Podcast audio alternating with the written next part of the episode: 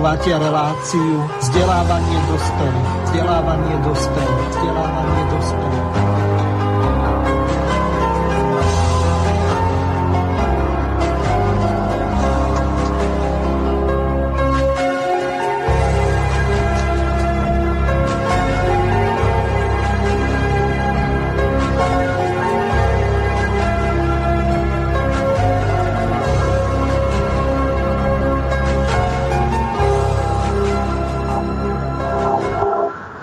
Vážení poslucháči, milé poslucháčky, vítam vás pri počúvaní relácie vzdelávanie dospelých. V dnešnej relácii okrem Trianonu e, sa budeme venovať aj iným témam, situácii v Spojených štátoch a hlavne dianiu v Národnej rade Slovenskej republiky. A pri tejto príležitosti mi dovolte privítať našich hostí. Prvým je poslanec Národnej rady Tomáš Taraba. Dobrý deň. Príjemné popoludne všetkým posluchačom. Druhým našim hostom, odborníkom na zahraničnú politiku je Tomáš Janco. Zdravím. Pozdravujem všetkých.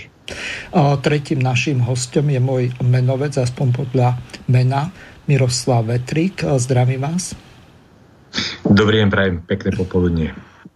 Takže e, páni, skôr ako prejdeme k samotnému dnešnému programu, ak som na niečo zabudol, tak ma môžete neskôr doplniť. E, pripomeniem našim poslucháčom, že táto relácia úplne od začiatku je kontaktná, čiže môžete využiť e-mailovú adresu studio.bb.juh zavináč slobodnyvysielac.sk takisto aj s gmailovou domenou studio.bb.ju zavináč gmail.com prípadne ak ste na našej web stránke Slobodného vysielača a stadiaľ počúvate túto reláciu, tak môžete využiť eh, zelené tlačítko a položiť otázku hostom do štúdia. Telefón zač- zapnem až v druhej časti, tak eh, potom vám číslo telefonické pripomeniem. Nakoniec je v kontaktoch na stránke Slobodného vysielača, takže väčšina z vás ho pozná. Dobre, prejdeme k samotnej dnešnej relácii, ale skôr ako sa dostaneme k dnešným témam, tak takou top udalosťou tohoto víkendu tak boli voľby progresívneho Slovenska, ktoré neviem, či nečakane alebo prekvapujúco skončili víťazkou progresívneho Slovenska, bývalo pod predsedničkou, dnes už predsedničkou magistrov, ak nie je doktorka, ak je doktorka, tak sa jej ospravedlňujem, ospravedlňujem Irenou Biháriovou. Takže páni, e, ktorí sa ujmete slova, hlavne ako to vnímate z hľadiska toho, že kto je to vlastne progresívne Slovensko, lebo ona na tej e, tlačovke po tom úspešnom zvolení tak vyhlásila, že s Michalom Trubánom idú ako tandem, že to už nebude lavicová strana nejakého progresívneho charakteru, ale že idú viesť centristickú politiku, takže nám odbudlo zvolením pani Biháriovej z lavicového spektra jeden politický subjekt alebo skôr politické hnutia. Neviem, či oni sú strana alebo hnutie, ale nakoniec na Slovensku je to všetko jedno podľa toho, ako sa definuje hnutie v politológii, tak všetky e, strany, ktoré sa aj nazývajú hnutiami, tak sú v podstate politickými stranami, ale na to tu máme odborníka Tomáša Tarabu, tak nám to snať aj vysvetlí. Takže kto sa ujmete slova a komentujete ako prvý? Víťazstvo ja, Ireny. Ak, ak, ak by som mohol len e, krátko vstúpim. E, progresívne Slovensko, ja si myslím, že trošku predbehlo Eh, kultúrne a mentálne vybavenie Slovakov, pretože eh, je to, bol to neskutočne taký eh, nečitateľný subjekt aj z pohľadu aj politologov, aj, aj no, novinárov. Veľa, veľa z nich definovalo, že progresívci sú vlastne nejaká pravicová politická strana, pritom oni prišli s absolútne takou priam až dokonalou kombináciou liberalizmu a lavičiarstva, ktorý sa spojil na západe veď e, Tomáš Janco o tom e, povie viac a ja si myslím, že aj tento gulaš, ktorý oni namiešali a Slováci nie sú na tej, by som povedal, krivke liberalizmu tak ďaleko, aby tomu chápali, tak nakoniec túto politickú stranu odmietli, ale s tým, že ja by som veľmi rád zdôraznil, aby sme si, aby sme si len pripomenuli, že aká neskutočná mediálna mašinéria, ako, jedno, je, ako jeden šík v podstate oni pretlačali tento po, politický formát. A pamätáte si na prognózy, v podstate Truban bol novopečený budúci premiér, o tom nikto nepochyboval, že on bude premiér. A jednoducho tieto voľby dopadli tak, že E, pre všetkým ten mainstream ich prehral, pretože aj, aj víťazstvo samotného Matoviča je pre nich zaskočením. Nie je to scenár, ktorý, ktorý im nejak akože zapada do kariet.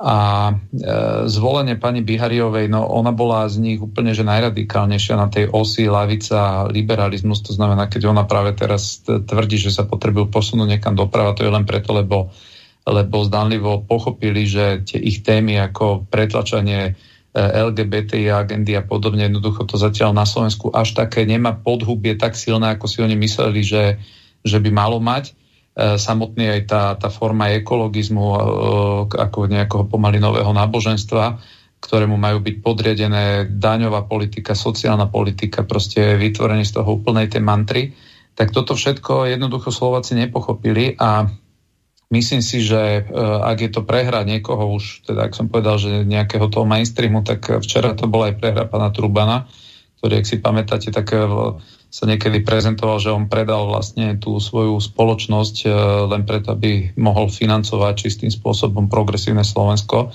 Teraz je až tak, taký výsmek, že nakoniec on ani nedokázal získať nadpolovičnú väčšinu v tej strane. A Tomáš, ale výsledky tam boli tesné. 207 delegátov, Bihariová truba nehlasovali a skončilo to 100 ku 105. To je, ako hovorí tento náš pravidelný host Jozef Skála, o prsia nejakej tej vietnamskej puberťačky. Hej, len viete, to, len, to je, len to je skutočne prehra Trubana, pretože on tú stranu riadil, on ju kontroloval, on tam mal ľudí, on ju, on ju financoval, to znamená, on to mal úplne v prehľade vyhrať, on nemal takýto ani, ani len tesný výsledok mať proste, už aj keby on vyhral s tými 105 hlasmi, aj to už by bola pre neho prehra. No a o to väčšmi, že e, proste Truban mal víziu, že on spojí progresívne Slovensko spolu, za ľudí, proste, že tu vznikne taký proste taký silný liberálny konglomerát, No a Bihariova toto odmietla, že ona za stranu za ľudí nepovažuje nejak ako atraktívnu, aby sa s ňou spájali. To znamená, že už toto je trošku taký zárodok e, politického problému pre nich. No ale ja by som povedal tak, čím čitateľnejší je ten liberálny sú, super, čím bude viac vyhranenejší, týmto považujem za férovejšie v tom politickom boji.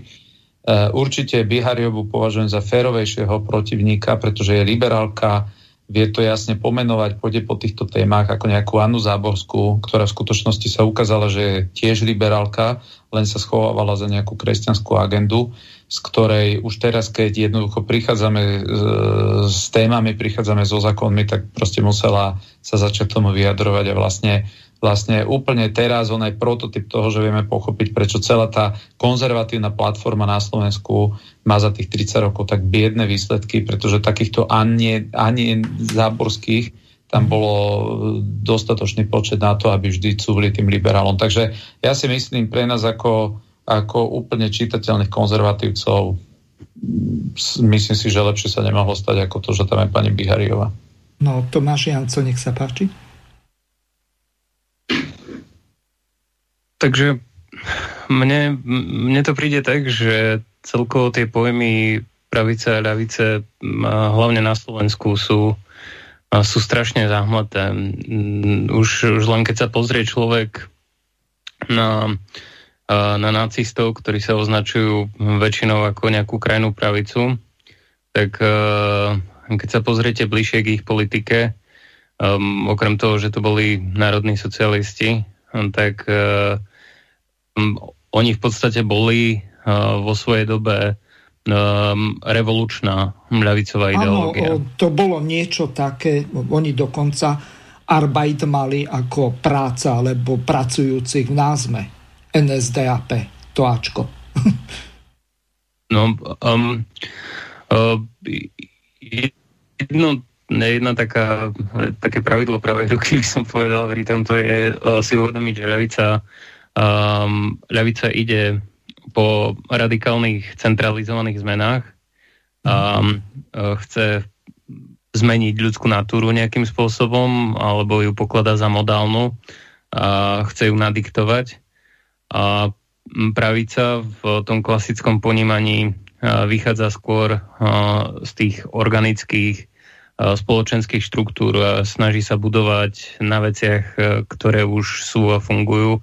A nesnaží sa nutne prerábať tú spoločnosť ako skôr... Čo to? Mm, o, to nič. Pokračujte o, ďalej. Uh,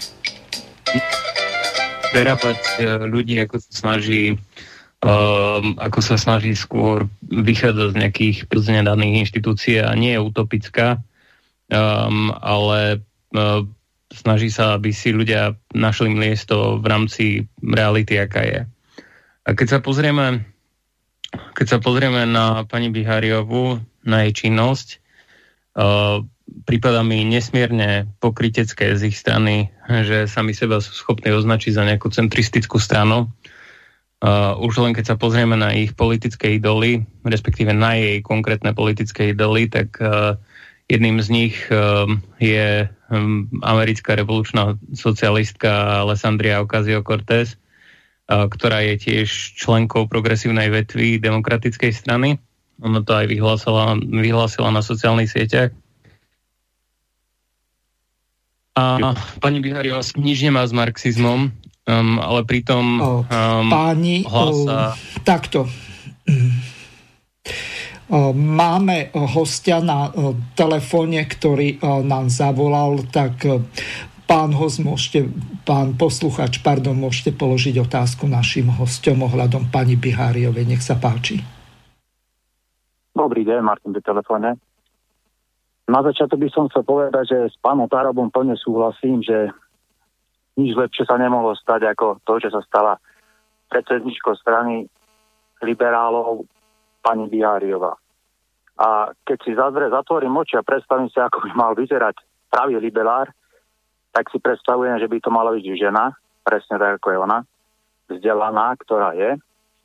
Hrdá sebavedomá až trošku arogantná vo svojom vystupovaní, pretože je má svoju pravdu a tá je neumilná. Takže to je tiež. Ďalej, keby bola trošku menšia, aby, aby budovala trošku súcit a to, že sa aj malý človek môže prebiť, čo takisto splňa. Neviem, akú mal sexuálnu orientáciu, to by bolo tiež zaujímavé zistiť. No a e, na ďalšej strane, keď ešte k tomu Romka, tak to úplne splňa všetky predstavy liberálov. A chcel by som povedať, že nám ostatným sa asi nič inšie nemohlo lepšie stať, iba to, že ona sa stala ich predsedničkou. To by bolo iba taký môj poznatok tejto téme. E, ďakujem pekne, do počutia. No, k, skôr ako dám slovo našim hostom, ktorí e, budú odpovedať, tak e, pani Biháriová podľa toho, ako sa vyjadruje a s kým žije, tak je heterosexuálka. Mala by žiť s tým pánom z Globseku, ktorý robil aj na ministerstve vnútra, kedysi volá sa Daniel Milo, takže asi toľko na vysvetlenie, ale na odpovede na otázky poslucháčov. Tu máme našich hosti. Kto sa ujmete? Slova. No, v podstate ono to bolo skôr také pozorovanie, ako otázka by som povedal. A, a, mm, ale, ale jeden moment to dobre vypichuje a to to, že a, na tom, ako, um, ako sa dlhodobo liberalizmus stvárilo, že na takých e, nepodstatných charakteristikách, ako je pohlavie, rasa a tak ďalej, že vôbec nezáleží, tak e, mi to prípada tak, že momentálne najposadnejší práve týmito, um, práve týmito kategóriami sú práve liberáli. Um, myslím, že súčasný konzervatívec, aj keď ku konzervativizmu ako k ideológii mám isté výhrady, um, súčasný konzervatívec eh, by iste nespravil to, čo robili po tej, po tej debate na RTVS, to do kríža, že by že by hovorili o tom, že aké bolo ras, rasové a pohľavné zloženie debatujúcich v nejakých veciach. A, jednoducho v súčasnosti oni sa, um, tí progresívci, sa snažia sami seba vykreslovať ako, um, ako tých farboslepých, ako tých uh, absolútne neutrálnych, čo sa týka tých uh, kategórií, uh, ktoré si ľudia nemôžu sami na sebe zvoliť. Ale na druhej strane vypichnú každú jednu príležitosť a u nás to je ešte menej primitívne, ako to je na západe, ale, um, ale ide to tým smerom a ide to turbo tým smerom, pretože tí ľudia, ktorí k nám prichádzajú, tak uh, sú indoktrinovaní zo západných univerzít, kde uh, je to, um, kde je strašne veľa metastáz na univerzitách. Oni sú absolútne posadnutí rasou, vypichujú pri každej príležitosti, uh, vypichujú rasové implikácie pri každej príležitosti a v podstate je to len taká Um, len taká inverzia toho hlúpeho primitívneho koloniálneho rasizmu, ktorý bol predtým. Um, miesto toho, ako, ako kedysi uh, vnímali um, tie, tie imperiálne možno, mocnosti sami seba ako tých záchrancov sveta tým, že ho podrobia, uh, tak oni vnímajú samých seba uh, ako záchrancov sveta uh, tým, že uh, tým, že sami sebe dajú handicap, pretože považujú samých seba za takých dokonalých, že uh, treba dať celému zvyšku sveta handicap, uh, teda uh, treba, treba si dať handicap voči celému zvyšku sveta a treba dať handicap belochom voči všetkým ostatným etnikám, aby mohli vyhrať.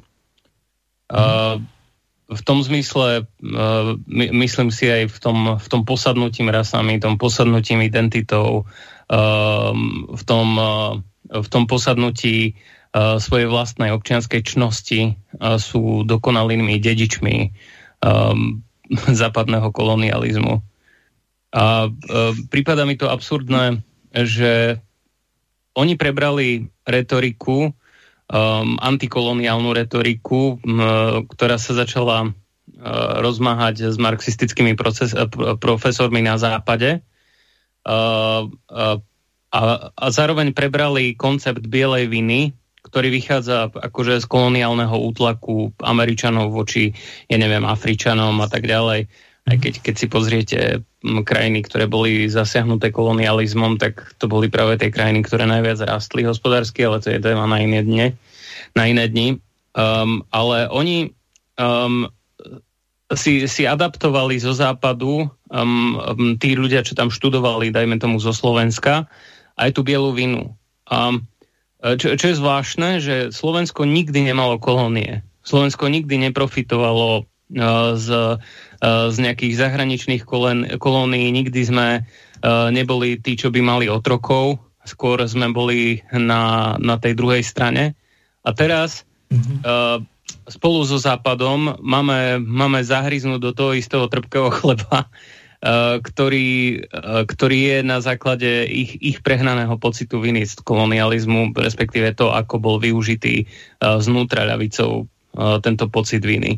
Mm-hmm. Uh, áno. Dobre, napadli mi nejaké také analógie s tým, čo si hovoril, tak eh, Moritz Beňovský mal kolonizovať ten Madagaskar ako slovenský šlachtic alebo uhorský. To je len taká poznámka na Margo. Ale tu je dobre eh, eh, vysvetliť jednu dôležitú vec. Treba odlíšiť marxizmus od neomarxizmu a novú ľavicu, túto progresívno-liberálnu od tzv. autentickej, ktorá hájila záujmy námezných pracujúcich, bola spojená s odbormi, presadzovala práva pracujúcich, hlavne tých, ktorí boli námezne e, zamestnaní, či už v priemysle alebo v polnohospodárstve, čiže aj polnohospodárských robotníkov. Čiže e, toto je... K tomu dosť... mám niečo čo povedať potom. Áno, nech sa páči. Ale podľa mňa, ale podľa mňa poďme, poďme k týmto témam e, potom, lebo toto je na separátnu reláciu, potom sa o progresivizme zazbaviť. Výborne, plne ja, ja, ja, len chcem povedať, že, že, ja len chcem povedať, že ani nie nutne, iba iba, iba v, krátku, v, v krátkosti. Lebo pokiaľ uh, starý marxizmus uh, chcel využiť na, na revolučnú transformáciu spoločnosti a na upevnenie moci na ich vyvolané kasty um, rozporí na základe triedy, tak uh, jediné, čo sa zmenilo v tomto pláne, je, že chcú využiť rozpory na základe identity. A v mhm. podstate si len vytvorili nové proletariáty a um, taktika v celku je taká istá od Parížskej komúny až po súčasnosť. Takže... Dobre, prejdeme k dnešnej téme. Tomáš Taraba, vás som sa chcel spýtať. Teraz sme mali niekoľko zaujímavých udalostí. Okrem toho, že ste hlasovali o vyslaní slovenských vojakov, kde váš kolega myslím, Mariana Kotlebu, tak dosť e, taký rozsiahlý prejav, asi 10 minútový e, mal. E, to je jedna vec, ale druhá vec, čomu sme sa chceli venovať v tejto relácii, tak to bolo vystúpenie prezidentky o stave v štáte alebo v spoločnosti, tak nech sa páči, máte slovo, aby ste to komentovali. Uh, hej, ja si myslím, že uh, keby som tento týždeň mal tak zhrnúť, tak uh, Samozrejme, že taký, taký podstatný moment bol e, vystúpenie prezidentky. E, všeobecne si všimnite, ešte poviem taký len úvod, e, že aká je biedná legislatívna tvorba Národnej rady, pretože my sme celý minulý týždeň nezasadali, tento týždeň sme začali zasadať až, myslím, v stredu.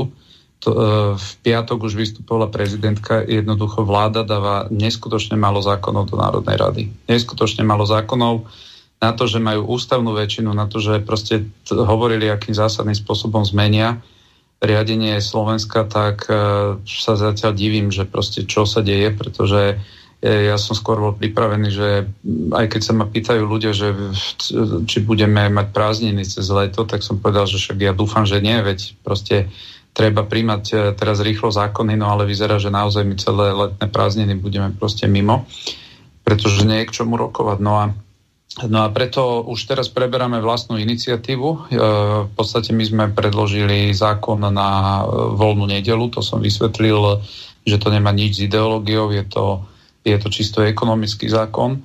Budeme o ňom hlasovať asi zajtra, o tom prvom, ktorý, pretože de facto v Národnej rade sú dva zákony. Jeden dali Kotlebovci, druhý ešte predtým bol ohlasený mnou a Janom Podmanickým. No a to, k tomu len krátko poviem, pretože tie veľké obchodné reťazce sa snažia tu strášiť, že tu príde k tisícom ľudí, ktorí prídu o prácu a podobne. Na Slovensku robí 220 tisíc ľudí v malom obchode, 3 tisíc ľudí z týchto 220 tisíc robí v nedelu. A v nedelu pracujú všetci de facto v týchto veľkých reťazcoch, ktorí počas koronakrízy mali Vianoce, pretože boli pozatvárané obchody v obciach, v mestách a ľudia chodili nakupovať do veľkých reťazcov. A teraz snaha, prečo zabrániť v nedelu predaju, tak je ten, aby ľudia, pretože v nedelu sú zavreté tie obchody, pretože e, mesta a obce sú vyľudnené počas nedele, takže, e, takže tie malé obchodíky nemajú dôvod byť otvorené ani keď zo zákona môžu, pretože proste sú stratoví v tých dňoch a jediný, kto je ziskový, sú tieto veľké reťazce. A my keď zakážeme v nedelu ich činnosť, tak to, čo sa udeje, je, že oveľa viac peňazí ľudia budú od pondelka do soboty míňať predsa len v tých obciach, mestách a tak ďalej. Takže mne ide o to, aby sme posilnili malú obchodnú sieť, ktorá dnes je decimovaná na úkor týchto veľkých reťazcov. Takže k tomu len akože veľmi v krátkosti, pretože, pretože očakávam, že proste tá mediálna mašinéria proti tomuto zákonu bude pokračovať, ale v skutočnosti, kto proti tomuto zákonu je, tak len preferuje veľké reťazce a ja som šokovaný, že včera na teatri, keď sme boli v debate, mm tak predstaviteľ Olano, poslaneckého klubu Olano, povedal, že oni s týmto zákonom súhlasia, ale nebudú za neho hlasovať, pretože ho navrhala opozícia. A takto funguje dnes koalícia, že vlastné dobré zákony nevedia dať, lebo sa na nich nevedia všetci štyria dohodnúť, ale keď dáte vy dobrý zákon, tak povedia, že oni za neho hlasovať nebudú. A ten, tí, tí ľudia z tej kresťanskej únie, ktorí sú volanie, ktorí si točili videjka o tom, že aká je úžasná nedela a ľudia by boli doma, tak ja som veľmi, veľmi zvedavý, čo urobia títo. No ale poďme k tej správe pani prezidentky. To bol jeden moment, druhý bola voľba generálneho prokuratúra, to asi sa ešte, teda zmena zákona, k tomu asi sa počas relácie dostaneme. Uh, videli ste, že tie reakcie, čo mňa prekvapilo na správu pani prezidentky, boli v podstate naprieč celým politickým spektrom pozitívne. Um, ja by som to asi vysvetlil, alebo teda nevedel som si to úplne vysvetliť, že prečo sú tí politici až takí ohúrení s tou správou. Ja si myslím, že, že história týchto správ o stave republiky je tak negatívna, že už ľudia pozitívne hodnotia každú správu, ktorá je proste prednesená nejakým normálnym štýlom, ktorá, ktorá úplne že zjavne neútočí na, na niekoho na politickej scéne, pretože tá história doteraz bola taká, že prezidenti si skôr vybavovali cez tieto správy svoje vzťahy s vládou a proste útočili cez prezidenta rôzne politické subjekty na svojich oponentov. No a to tak návonok táto správa e, nemala. E, najskôr poviem, že čo teda, podľa mňa ja som tam nenašiel nič také svetoborné, čo by si myslím, že by nejak akože dramatickým spôsobom si bolo treba zapamätať, ale dobre, poďakovala pani prezidentka tým lekárom, zdravotníkom, proste ľuďom na periférii. To proste ďakujeme všetci, že počas koronakrízy boli v tej prvej línii. E, to, čo mi vadí na tom, že my už tu ďakujeme asi 30 rokov tejto skupine ľudí. Tomáš, ale ona povedala jednu dosť e, nehoráznú vec. Ona poďakovala mimovládkam a mnohých týchto politikov z opozície to veľmi rozčúlilo. No ja len chcem povedať to, že si všimnite, že, že e, e, slovenský proste systém e, správy štátu už začína byť postavený na tom, že normálne regulérne predpokladáme, že je tu určitá skupina ľudí, ktorá je desiatky rokov na periférii, aj bude na periférii, lebo sú nízko hodnotení platovo a tak ďalej. A politici si to kompenzujú tým, že oni raz za rok proste poďakujú, že ďakujeme, že to trpíte, že to znášate a nič sa nemení. A a je paradoxné, že prezidentka ani raz nepovedala slovo núdzový stav. Pritom Slováci už apelujú týždne, aby núdzový stav v čase, kedy žiadna koronakríza neprogresuje, všetko ide e, mediany nula, tak núdzový stav už dávno mohol a mal byť zrušený. A pani prezidentka slovo núdzový stav nespomenula. Pritom núdzový stav je zavedený na Slovensku preto, aby 80 tisíc zdravotníkov a lekársky personál si nemohol zobrať dovolenky, proste aby boli vázalmi v špitaloch, v nemocniciach, aby boli na špagatiku vlády, a preto je na Slovensku núdzový stav. A to, že povie pán Matovič, že normálny občan to to však ani necíti rozdiel medzi núdzovým a nenúdzovým stavom, no tak áno, pretože ten núdzový stav primárne je ako bič na lekárov. A pani prezidentka povie, že ona ďakuje všetkým lekárom, ale nepovie to, že vláda preťahuje núdzový stav a týmto ide proti lekárom samotným. Druhú vec, ktorú teda e, pani prezidentka povedala, ešte musím úplne kvitovať, ale ktorá bola v ten deň úplne až, až e, smiešná, povedala, že sa jej nepačí, ak e, vláda prichádza so skratenými legislatívnymi procesmi, to znamená, rozumej, že zákon ráno dajú do Národnej rady a v ten deň už večer platí a je prijatý. Nikto ho nečítal, nikto ho nevidel. Už boli aj prípady, že sme rokovali o zákone a pýtal som sa, že kde je a povedali, že každú chvíľu ho dajú na internet a my už sme k nemu sedeli. No a a tá, táto pani prezidentka vytkla vláde, e, že veci idú v skrátenom legislatívnom konaní. Ja chcem podotknúť, že ešte ani jeden jediný zákon, ktorý vláda dala, nešiel inak ako v skrátenom legislatívnom konaní. Všetky idú zatiaľ v skrátenom. A druhú vec, čo povedala, že sa jej nepačí, že vkladajú do zákonov veci, ktoré s daným zákonom priamo nesúvisia. Poviem príklad, riešili sme koronakrízu v životnom prostredí, povedali nám, že idú posunúť iba nejaké lehoty, že zo zákona, čo ľudia majú povinnosť, všelijaké ohlasovacie veci.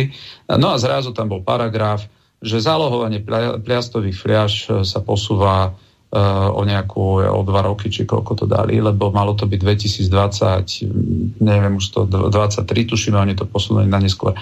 Úplné zneužitie. Úplné totálne zneužitie. No a v ten deň, keď pani prezidentka toto povedala, tak po obede sa riešil nejaký zákon z ministerstva zdravotníctva, ktorý mal v podstate umožniť predávať tie, tie respirátory, mm-hmm. čo je asi najväčší dôkaz toho, že už na Slovensku koronakríza odznieva, pretože doposiaľ bolo zakázané, aby lekári, aj lekári predávali tie, tie s filtrom tie, tie, tie masky na tvár. No, no a, zrej, mm. hej, a zrejme ich majú nakúpené všelijaké podnikateľské subjekty a nemajú čo s nimi robiť, lebo už hmotné rezervy ich nepotrebujú.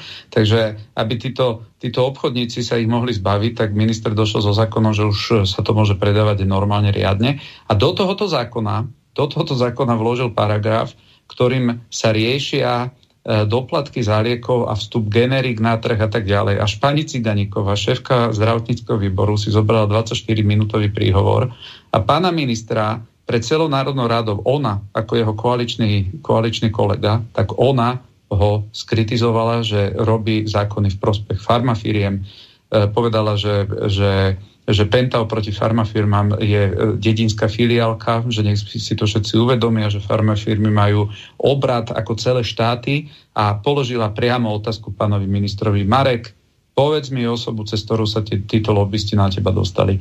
Takže takto to funguje, je to, je to neuveriteľné, ale čo mňa vyrušilo na tej správe, toto sú akože veci, dobré, pohľad sem, pohľad na to Pani, ministerka, pani prezidentka dala na najvyšší piedestál život, ochranu života. Tiež sa nešla, nesla v tej rovine, že všetky opatrenia vlády sú legitímne, lebo chránia život ľudí. Však takto proti tomu myslím si, že žiadna ľudská bytosť nemôže nič namietať.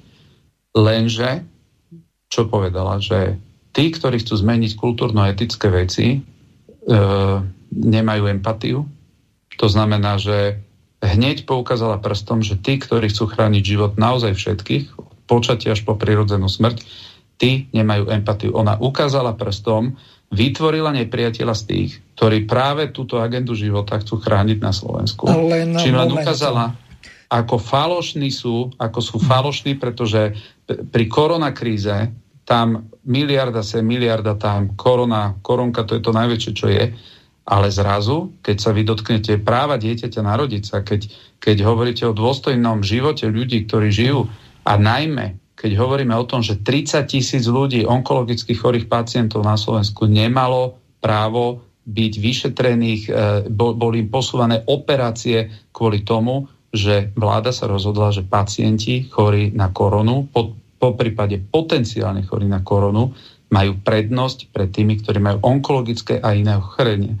A toto právo nikto vláde nedal, nikto to nedal ministrovi, nikto to nedal nikomu, aby tu rozdelili ľudí na selektívne na tých, ktorých život má vyššiu hodnotu, nižšiu a najnižšiu. A toto stupnovitosť, túto oni spravili a prezidentka ničím sa v správe tejto nehoráznosti, tejto najväčšej krivosti, ktorá sa tu stala, pretože ja sa pýtam, do akej kolónky budú teraz dávať tých, ktorí zomrú len preto, že počas týchto troch mesiacov sa im nedostávalo na čas zdravotného vyšetrenia, zdravotnej, zdravotnej opatery, ktorú mali mať, pretože sa podkladávali operácie.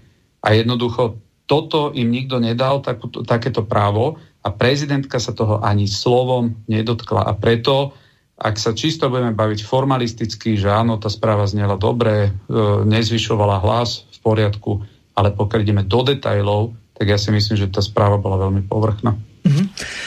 Ja som k tomuto chcel dodať niekoľko dôležitých vecí z toho dôvodu, že vy ste pani Cigánikovú pochválili počas potom jeho, jej e, vystúpení, máte to na YouTube kanále, mohli ste si urobiť reklamu, máte tam pár ľudí, vrátane mňa, čiže e, veľmi cené dostrihané videá sú tam, kde e, ste veľmi jasne pochválili pani Cigánikovú, že je konzistentná, hoci môže byť jej vystúpenie v rozpore s tým, čo robí momentálne vládna koalícia.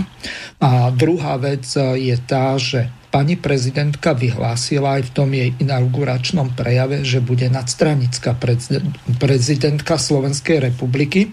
Všetci vedia, že skadiaľ prišla, že bola pod, pod predsedničkou progresívneho Slovenska, takže ona v podstate si buď šliape po jazyku, alebo nedodržiava to, čo slúbila, alebo uh, vyhrala som a zabudnite, ale to bolo nie pred eh, tými voľbami, to bolo počas inauguračného prejavu, tak eh, toto ma dosť prekvapuje. Presne tak. Ako ja som pani Ciganíkov pochválil po tej stránke, že, že viete, jej argumentarium bolo takéto. Eh, gene, po, po, keď vynajde nejaká farmafirma liek, tak ona 10 rokov má monopol. Proste 10 rokov má patent, kedy chránený patent a ona môže za akúkoľvek cenu si ona stanoví, tá firma dokáže predávať lieky. A to, čo Ciganíková napadla je, že teraz chcú dať ako keby nejakú garanciu, predlženie týchto lehôd a proste zabráňa, to, to sú cez také akože fixné doplatky sa to deje, ale proste výsledok je ten, že sa stiažuje prístup ako keby generík, to znamená, to sú po desiatich rokoch dokážu aj iné firmy vyrábať de facto ten istý liek, len, len pod iným, iným názvom. A rozdiel je ten, že tam sú možno aj polovičné a väčšie cenové rozdiely na tie lieky.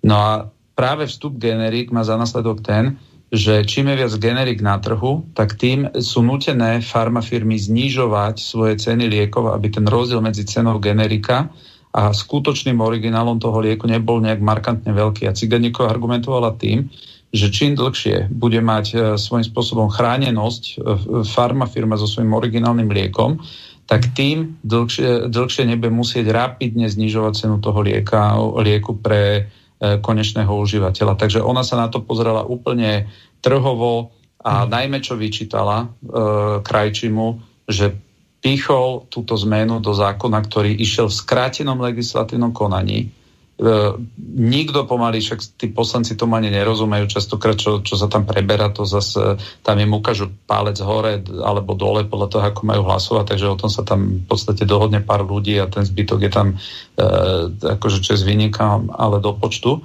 No a Ciganíková toto úplne otvorene napadla a z, môj, z mojej strany, keď som videl, aká kritika sa na ňu proste z koalície následne akože strhla, tak aj keď ja s Ciganíkou som úplne v hodnotových otázkach na opačnom poli, ale jednoducho argumentárium, ktoré ona použila, je úplne korektné a správne.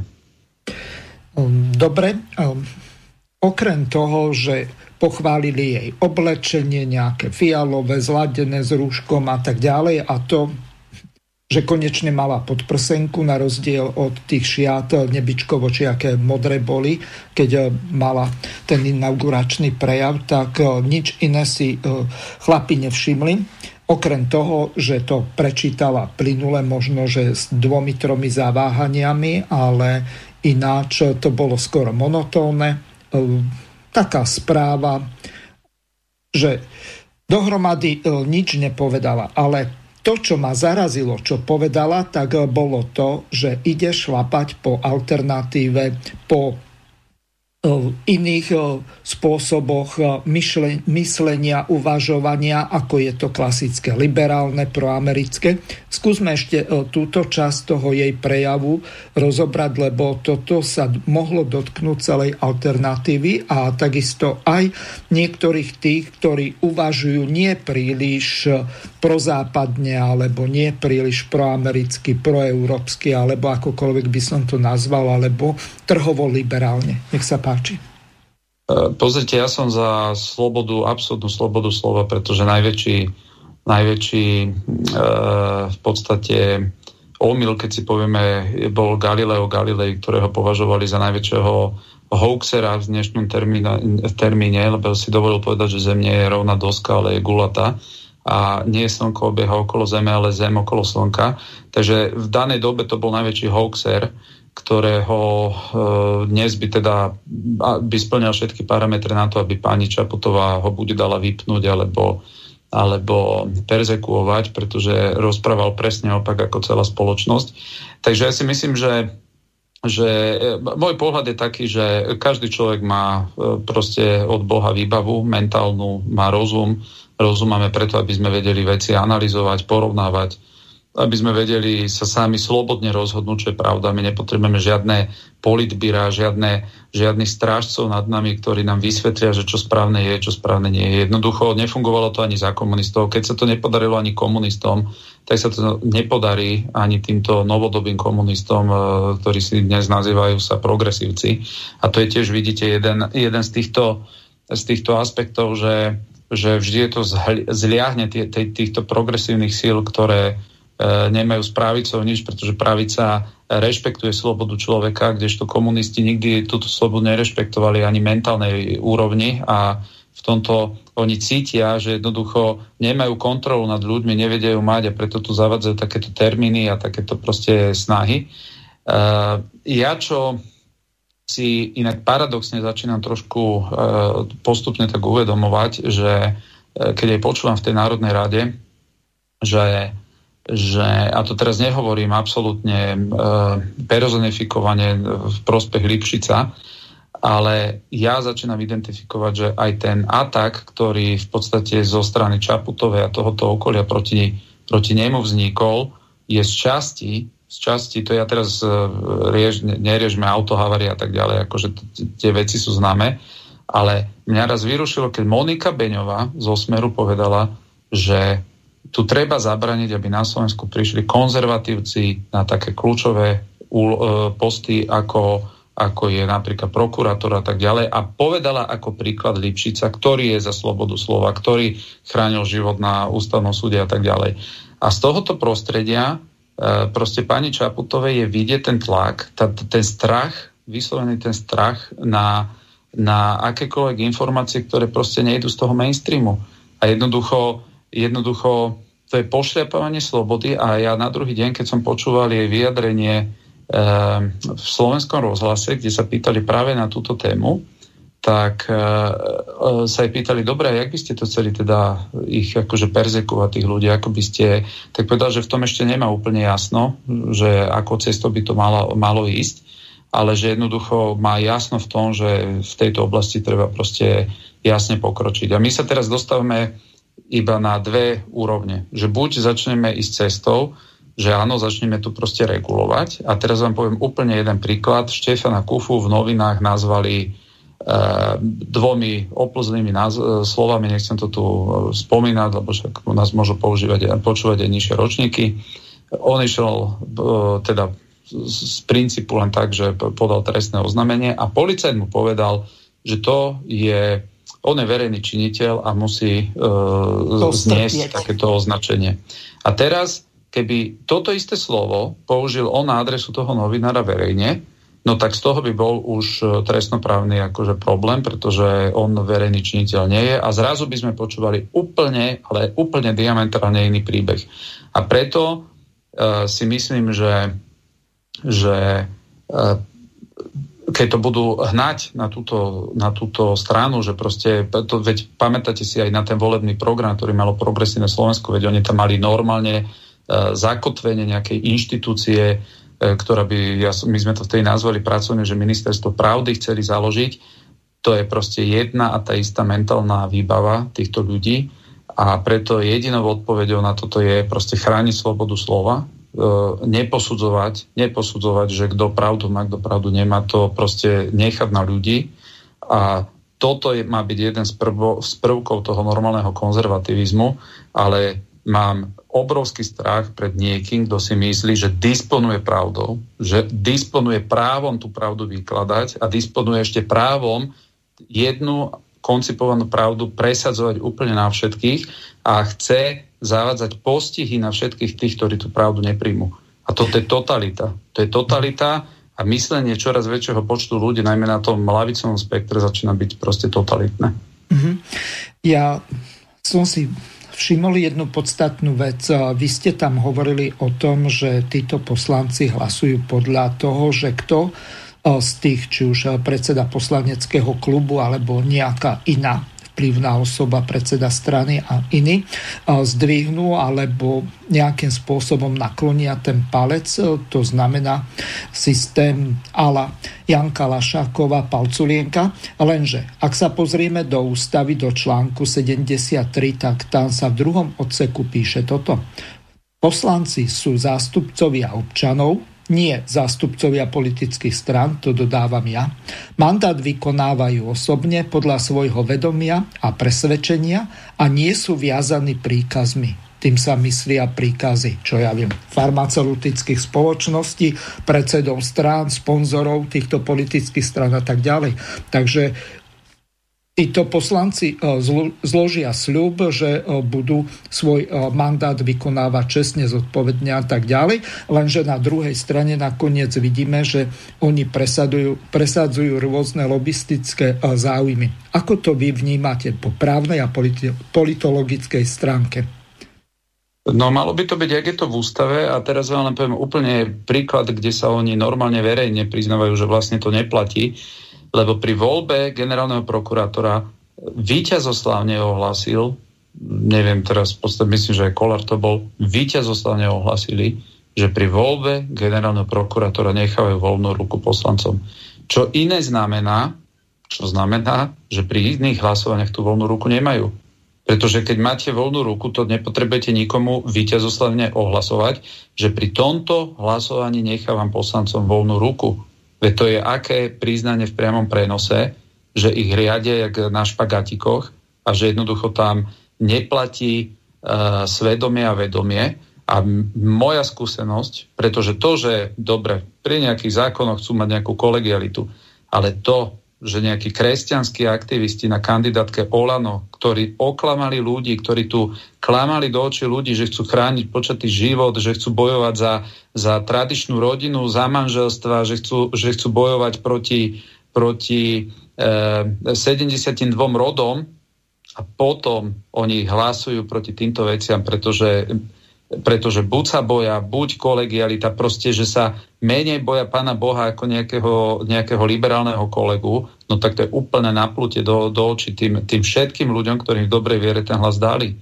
A toto, čo tam predstavuje Záborská, to, čo narobila, aké dala trapné statusy, proste to je, tá osoba robí hambu konzervatívnemu priestoru, robí hambu všetkým tým, ktorí bojujú za túto agendu, dali od nej ruky preč už aj Palko a ostatní, otočila sa ich chrbtom církev, jeden sa ich zastal, ale aj tomuto potom vysvetlili.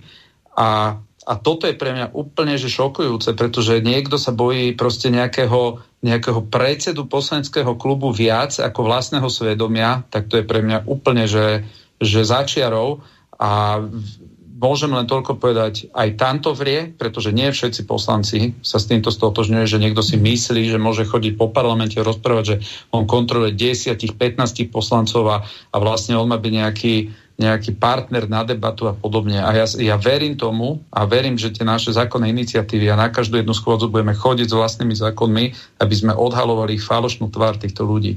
Pretože teraz tam budú mať nedelný predaj, keď nás za ňo nezahlasujú, ľudia uvidia, potom tam dáme ostatné zákony, na ktorých si oni vybudovali celoživotnú kariéru a keď sa postavia proti ním, jednoducho ľudia si budú môcť, môcť e, robiť vlastný názor. Takže ja si myslím, že ak naozaj takto fungujú, že ich riadia, tak e, neverím tomu, že všetci, pretože myslím si, že sú tam viaceré osobnosti, tí ľudia, že toto si nechajú a že budú proste za šašou e, ďalšie 4 roky. Proste ne, nechcem tomu veriť. Mm-hmm. O, Tomáš, táto relácia má aj vzdelávací charakter. Dobre by bolo vysvetliť tie dva pojmy pro-life versus pro-choice, lebo o, tá záborská sa do toho druhého tábora radí, tak nech sa páči. Pro-life je jedna veta, ktorú by som povedal, že e, život človeka začína počatím, to znamená, že nie narodením, ale život človeka proste tak, ako je človek má v podstate fázu počatia, potom má fázu e, detstva, mladosti, staroby, ktorá končí smrťou. A proste uh, ten, kto je pro-life, tak to je proste človek, ktorý tvrdí, že každé dieťa má mať právo sa narodiť. To je proste táto definícia. Tí, čo sú pro-choice, tí hovoria, že každá žena má mať právo dieťa zabiť, aby sa narodiť nemuselo. A Záborská sa stala pro-choice v momente, kedy prehlasila na aktualitách v rozhovore, že ona akceptuje právo zabiť dieťa. Mm-hmm. Takže to je pre mňa, ja som s tou osobou skončil, keď to mám takto povedať, ja som s ňou sedel tri týždne dozadu, je to falošná politička a toto, koľko ľudí ona podrazila, to, že včera to, čo predvádzala na telo, na Markíze, proste kde, to je proste hamba konzervativizmu a, a práve preto, že na Slovensku sa 1,4 milióna detí nemohlo narodiť, tak to je kvôli takýmto ľuďom, čo sa mocú v, to, v tej Národnej rade, klamu ľudí, preto mám oveľa, u mňa má väčší rešpekt pani Bihariova, ktorá vie povedať, že toto je moja pozícia a toto budem presadzovať a vtedy ľudia v plnom vedomí vedia, koho volia.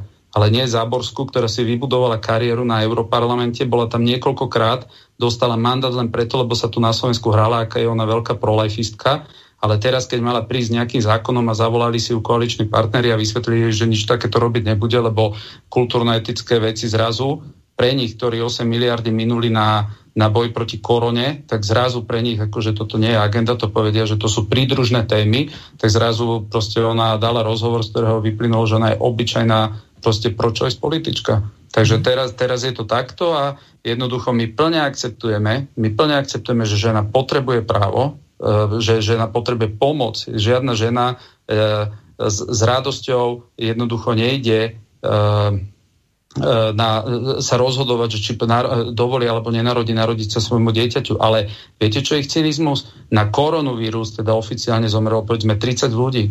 30 ľudí a stojí to 8 miliard. A teraz, keby verili títo, Záborská títo, keby verili, že ten život má rovnakú hodnotu, tak miesto plastových fliaž, ktoré tam dávajú do skrateného legislatívneho konania, tak miesto týchto plastových fliaž by povedali, viete čo, tak keď naozaj ten život má úplne rovnakú hodnotu a netreba pozerať, koľko to stojí, tak potom si vyrátajte 8 miliard minus 30 ľudských životov, tak si predstavte, že každá jedna žena by dostala čo i len, urobme, že, že bagateľ, urobme bagateľ, 30 mili, 1 milión eur, že by dostala každá žena, že sa narodí dieťa. Tak tých 30 detí denne by nešlo. Proste by zachránili, lenže oni v to neveria. A na týchto veciach ich viete úplne jednoducho dosvedčiť. A to, čo je, to, čo je neskutočný cynizmus, že odkedy tam ona sedí, to už je 90 dní. Za tých 90 dní, keď si vynásobíte povedzme krát, ja neviem, 20, 30, to je jedno, po, po, už 1800 detí sa mohlo narodiť, keby Záborská a spol povedali, pokiaľ táto vláda nepríjme medzi prvými zákonmi práve dnes kedy sa tvárime, že treba chrániť každý jeden život, tak keď medzi prvými zákonmi nepríjmete ochranu žien, ekonomickú, sociálnu, právnu, aby nemuseli sa rozhodovať pre zabíjanie vlastných detí, ktoré sú obrovským potenciálom pre Slovensko, tak jednoducho verte, že by sa to nedialo, pretože ich je tam strašne veľa na to, aby ich mohli ignorovať. Ale ich ignorujú len preto, lebo títo ľudia sa nechali ignorovať. Proste každý vie, že to sú fake osoby, ktoré ktoré pre túto agendu nespravia nič, absolútne nič a preto tí liberáli sa na nich aj pozerajú, že oni sú tam len do počtu.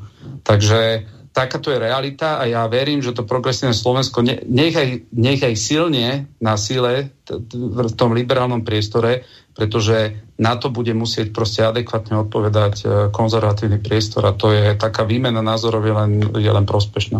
Mm-hmm. S tým, čo ste povedali, súhlasím, len teraz mne evokujú dve také základné myšlienky. Veľká debata bola bezprostredne pred parlamentnými voľbami, to bol ten posledný týždeň, keď sa prijímal ten balíček rôznych tých zákonov na poslednú chvíľu a jeden z nich bol aj ten, ktorý sme pretlačali cez sns aby sa zvýšili rodinné prídavky z tých 24,90 eh, či koľko je to teraz na rovných 50 eur. To znamená na dvojnásobok. Prečo to títo? V podstate koaliční poslanci, ktorí eh, nakoniec eh, Kolár sa vehementne snažia takisto aj krajniak minimálne na tých sociálnych sieťach, či už na Facebooku alebo YouTube, rozprávať o tom, že ako oni idú podporovať rodinu. Prečo to neurobili? Pretože to mali byť nejaké, ak to môžem nazvať, zákony dlhých nožov proti Ficovi, keď on nechcel dať eh, tým matkám eh, zvýšenie tých rodinných prídavkov. To je prvá vec. Alebo druhá vec, prečo majú byť tie matky rozdelené do dvoch kategórií? To znamená, tie, ktoré pracovali, dostanú zvýšenie o 50 eur a tie ostatné, ktoré e, pracovali, tak dostanú o 150. Teraz si zoberte, že otehotne nejaká študentka, nemusí to byť na e, strednej škole, ale hodzaj e, vysokoškoláčka, pôjde na tú matersku a ona už je diskriminovaná z toho dôvodu, lebo cigánom nesmieme e, navyšovať rodinné prídavky a iné tzv. privilégia v rámci e, tej rodinej politiky, pretože oni zneužívajú sociálne dávky. Ale aké sú to argumenty, keď na to dopláca prevažne majoritná väčšina? Viete, čo my tieto zákony budeme prinášať? E, neviem garantovať výsledok, ale pokus sa ráta. To znamená, keď vidíme, a to, o tom bola aj tá hodnotová platforma, že sme pozvali de facto všetky za jeden stôl, že poďme sa reálne baviť o, o, o zákonoch, e, aby, aby mali šancu prejsť Národnej rade, aby nás nikto nemohol obviňovať, že, že si to robíme na nejakú samoprezentáciu. Ale e, ja si myslím, že keď začneme pretlačať kultúru života ako takú na Slovensku, tak uh, vieme na tom len získať len získať. Vie na tom získať ekonomika, to nie je len kultúrno-etická vec. Veď ja vám to poviem, e, povedzme to úplne cynicky, 2-3 roky dozadu, keď na Slovensku bola taká nízka nezamestnanosť, že zrazu sme museli dovážať pracovníkov z Rumúnska, zo Srbska, z Ukrajiny a nie sú to tí pracovníci, ktorí chýbali len preto, že sa nemohli narodiť? Veď to sú státisíce, státisíce, mm. ktoré jednoducho, keď sa pôjdete pozrieť do, do Jaguaru e, v Nitre, tam bolo, čo mám informácie, obdobie, že tam proste viac ako polovica ľudí bolo proste mimo Slovenska zamestnaných. A jednoducho ľudia platia pri, prinášajú odvody, pri, proste produkujú čokoľvek, takže, takže Eh, každý národ, ktorý je napríklad mladý, ktorý má, ktorý má mladú pracovnú sílu, no samozrejme, že je vitálnejšie, ako keď je obyvateľstvo stárne. To je proste úplná, to je logika, vždy to tak bolo. A, a jednoducho, ak niekto si myslel, že my budeme v Národnej ráde teraz tam len 4 eh, roky s kufovcami sedieť a nič nebudeme robiť, tak, eh, tak to je akože veľmi veľký omyl. Tomáš Janco chce reagovať, takže nech sa páči Tomáš. Ja mám k tomu len drobnú poznámku. Um, mne príde ako taká troška pásca z ich strany, že um, toto sa označuje za kultúrno-etickú otázku. Lebo si nemyslím, že to je, um, že to je niečo, niečo abstraktné. Um, to, je, to je vyslovene o ochrane života. A to neznamená, to, to nie je niečo, ne, ne, nejaká nadhodnota politická. To, je, to nie je nejaká pre mňa aspoň, akože, že právo na život, um, garantovanie práva na život by mal byť absolútnym základom práva ako takého. Hej? Keď, keď nie je právo na život, tak nie je ani občianská spoločnosť, nie je nič iné. Vyplýva, vyplýva to jednoducho z toho. To nie, nie je nič abstraktné, nie je nič vzdialené, to nie je nejaká uh, salonná téma, to je o tom, že či tí ľudia budú zomierať alebo nebudú zomierať. Um, uh, oni, oni často tá v úvodzovkách liberálna strana, lebo si nemyslím, že, eh, že toto sú eh, vyslovene liberáli a že len, liber, respektíve, že všetci liberáli sú, um, sú za potraty. A hovorím za potraty, respektíve za zabíjanie detí, pretože to nie je o tom, že by to bolo o voľbe, ale je to o živote ako takom. Um, ale vždy Eh, keď si všimnete v ich politickom jazyku, um, je už uh, obsiahnutá uh, je už obsiahnutá téza, ktorá má byť vyjadrená tým politickým jazykom. Na, a, a napríklad v, tejto, v, tomto, v tomto vôbec predpoklade, že toto je nejaká abstraktná kultúrno-etická otázka, niečím, čím sa môžeme zaoberať vo voľnom čase, tak odvádza pod, od pozornosť od toho, aká, aká obrovská humanitárna katastrofa je to, že dovolujeme legálne zabíjať ľudí. A, a pokiaľ sme sa a vždycky sa vracajú k druhej svetovej vojne, k holokaustu, čo je legitimné, ale keď, keď sa vraciame k holokaustu, tak mali by sme sa aj poučiť z toho, že čo sa tam presne dialo. A dialo sa tam to, um, že, že boli narušené absolútne základy občianskej spoločnosti základy práva, základy spoločenského súžitia tým, že sa upieralo právo na život niekomu uh, len na základe toho, že ho niekto dehumanizoval. Len toto som chcel povedať. O, fajn. A je tretí náš host, pán Vetrik, sa chce zapojiť do diskusie, takže nech sa páči, máte slovo. Ďakujem. Ja by som rád podporil mojich kolegov v tejto debate, pretože naozaj aj v našej ústave je napísané, že každý má právo na život. Že ľudský život je hodný ochrany už pred narodením. V ďalšom bode nikto nesmie byť pozbavený života. Trest smrti sa nepripúšťa. A táto hodnotová politika to není len naozaj, ako povedali kolegovia, kultúrno-etická otázka, ale je to aj hospodárska a ekonomická otázka. Samozrejme, ten ľudský život si musíme vážiť. My tu právo, právo voľby môžeme uplatňovať vtedy, keď chceme, keď rodičia plánujú, že áno, či sa aj narodí dieťa alebo nie, ale keď už je počaté, tak tam už není právo voľby. Tam je už rešpekt. A k tým ešte, tým vôbec tomu liberalizmu, ktorý tu máme, progresív, progresívcom, tak naozaj vychádza to z tej Hegelovej filozofie, ktorá je taká možno, že Hegel to predstavoval tak, že najskôr nejaká téza, potom je kontra, antitéza a výsledok e, vznikne nejaká syntéza. Mm-hmm. Lenže e, títo marxisti, to, oni, oni ostali len pri, pri, tom, pri tých prvých dvoch. Je nejaká téza a je nejaká protitéza.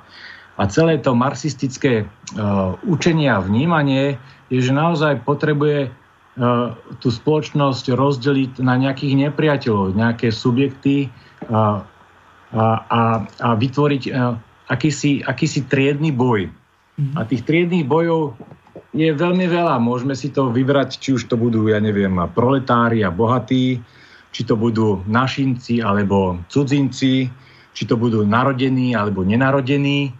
Hej, proste tam je tu nejakým spôsobom a, a vlastne oni využívajú túto ideológiu a túto ideológiu využívajú bohužiaľ len na to, mnohí ľudia, títo politici, len aby sa dostali do týchto vedúcich funkcií, aby, aby, aby získali nejakú tú moc a získali nejaký podiel na tom bohatstve. Tu chýba ten aspekt, ktorý uh, ja osobne uh, pociťujem, že tu sa veľmi málo hovorí o nejakom spoločnom dobre. Tá politika nemôže byť postavená na tom, že aha, ideme podporovať teraz, ja neviem, narodených alebo nenarodených, ideme podporovať cudzincov alebo ideme podporovať domácich. Proste tá politika musí byť postavená na tom, aby, aby zahrňala všetkých. A toto je naozaj podľa mňa veľká, veľký problém a o tomto sa nerozpráva. A, a to je podľa mňa aj to, že och, No, politika sa potom ochudobňuje a, a, a sú, a výsledkom je naozaj len, len akési a, vzájomné hašterenie sa, len aby sa tí jednotliví politici do tých vládnych pozícií dostali. Ja pripomeniem našim poslucháčom, že máme polovicu relácie za sebou, tak je pripojený telefon, síce on je pripojený úplne od začiatku, čo jeden poslucháč využil. Čiže telefon, telefónne číslo do štúdia je plus 421 910 473 440 alebo zo Slovenska 0910 473 440. Samozrejme môžete aj písať e-maily studio.bb.juh zavínač slobodnyvysielac.sk prípadne zelené tlačítko. Takisto môžete využiť aj s gmailovou doménou studio.bb.juh zavínač gmail.com Tomáš eh, Taraba, ja by som sa teraz eh, na vás obrátil s tou druhou témou. Eh, ideme rozobrať tú voľbu toho generálneho prokurátora, tak ako je to uvedené v programe. Nech sa páči, môžete pokračovať. Um, áno, tak v skutočnosti v skrátenom opäť legislatívnom konaní chce koalícia upraviť voľbu generálneho prokurátora tak, že zbudzuje to veľmi veľa otázok, e, vlastne čo je toho účelom a zmyslom. E, nemám žiaden problém s tým, pretože sú tam veci, ktoré sú podľa mňa logické, sú, sú, dajú sa len privítať a to je napríklad, že každý jeden kandidát bude musieť prejsť, angličane to nazývajú hearing, E, teda takým verejným vypočutím, kde poslanci budú môcť klásť otázky ohľadom kandidátov z ich života a tak ďalej. S týmto nemá nikto problém a ja som nezaregistroval, že by s týmto niekto problém mal v Národnej rade. Druhá vec, ktorá je, s ktorou opäť nikto nemá žiaden problém, že sa rozširuje počet subjektov, ktoré môžu navrhnúť kandidáta. To, s čím problém je, to sú dve veci primárne. Prvá, že za prokurátora môže byť zvolený aj ten, kto prokurátorom nie je, a to si myslím, že Slovensko nie je v takom vojnovom stave alebo v takom marazme, aby, e, takto, aby sme si to povedali, na Slovensku funguje 900, pôsobí 900 prokurátorov. Ak vyšleme signál, a to ja som položil túto otázku v parlamente, ak vyšleme signál, že z tých 900 prokurátorov ani jeden jediný nie je schopný viesť generálnu prokuratúru a musí to robiť nejaký, či už advokát, či už sudca, proste kdokoľvek iný. Krízový manažment. Krízový manažer. top kríž, krízový manažer, ak to môžem tak, tak nazvať. Mhm. Tak ja som položil otázku, na ktorú mi, mi dodnes nikto neodpovedal. Človek, ktorý nemôže, nie je dobrý na vedenie prokuratúry, je dobrý na to, aby riadil vyšetrovanie, aby rozhodovalo o súde ľudí? Keď ten človek nemá elementárnu kredibilitu, aby sa mohol pred verejnosť postaviť a riadiť generálnu prokuratúru, tak zrazu je dosť dobrý, aby riadil na krajskej okresnej úrovni vyšetrovanie ľudí a rozhodovalo ich byti a nebyti. Tak keď z tých 900 ľudí ani jeden jediný nie je spôsobili, tak som povedal, potom rozpustíte celú inštitúciu, vyhlaste na ňu karanténu a treba vybudovať novú od začiatku. Pretože pre mňa je najväčšie nie to, že kto tam podpisuje e, výplatné pásky a kto robí administratívu, ale najdôležitejšie, či ten človek je kredibilný o tom, aby vedel rozhodovať o trestných spisoch. Takže ja si myslím, že toto je prvý problém. A druhý, oni hovoria, že treba tak zásadne zmeniť ten zákon, pretože tento proces vygeneruje úplne že najlepšieho prokurátora, aký kedy Slovensko malo. Dobre, a potom som sa ich opýtal, tak z akého dôvodu sem vkladáte paragraf, že ten generálny prokurátor bude kedykoľvek odvolateľný. Tak na jednej strane robíme tieto zmeny, aby z toho vzýšiel ten najdokonalejší, najčistejší proste pomalý svetec, ktorý je nad nami všetkými, ale zároveň si tu vkladáme možnosť toho človeka kedykoľvek odvolať, lebo čo keby náhodou zlyhal. Tak inak povedané, priznávajú, že výsledkom voľby nemusí byť vôbec kredibilný, morálny a spôsobilý človek, lebo inak by si to tam nedávali, túto klauzulu. Takže buď robím jedno, alebo robím druhé. Takže e, takto to na teraz vyzerá. Ja si myslím, že ten zákon prejde. E, a e, to, s čím mám problém, že pozrite, na motiváciu ľudia potrebujú niekedy, alebo sú také štyri motivačné faktory. Jeden, že ľudia musia vidieť, že môžu dosiahnuť kariérny rast. Povedzte mi, aký odkaz pre prokurátorov je to, že zrazu sa niekto neprokurátor stane prokurátorom, alebo môže sa stať. Aký je to odkaz, že vieš čo, buď tu 10, 15, 20 rokov, buď kvalitný, dobrý a môžeš sa aj ty niekedy stať generálnym prokurátorom.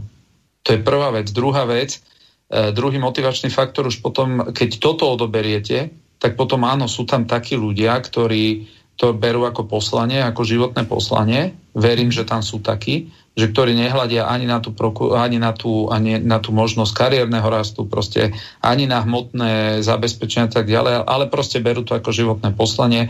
Ve takýchto ľudí máme v každý, medzi každou profesiou sú lekári takí a tak ďalej No lenže ak takíto ľudia tam sú, no tak by mali byť aj oni potom generálnymi prokurátormi. Takže ja mám s týmto problém. Napríklad mám problém s tým, že na Slovensku sa ústavnými sudcami môžu stať nesudcovia.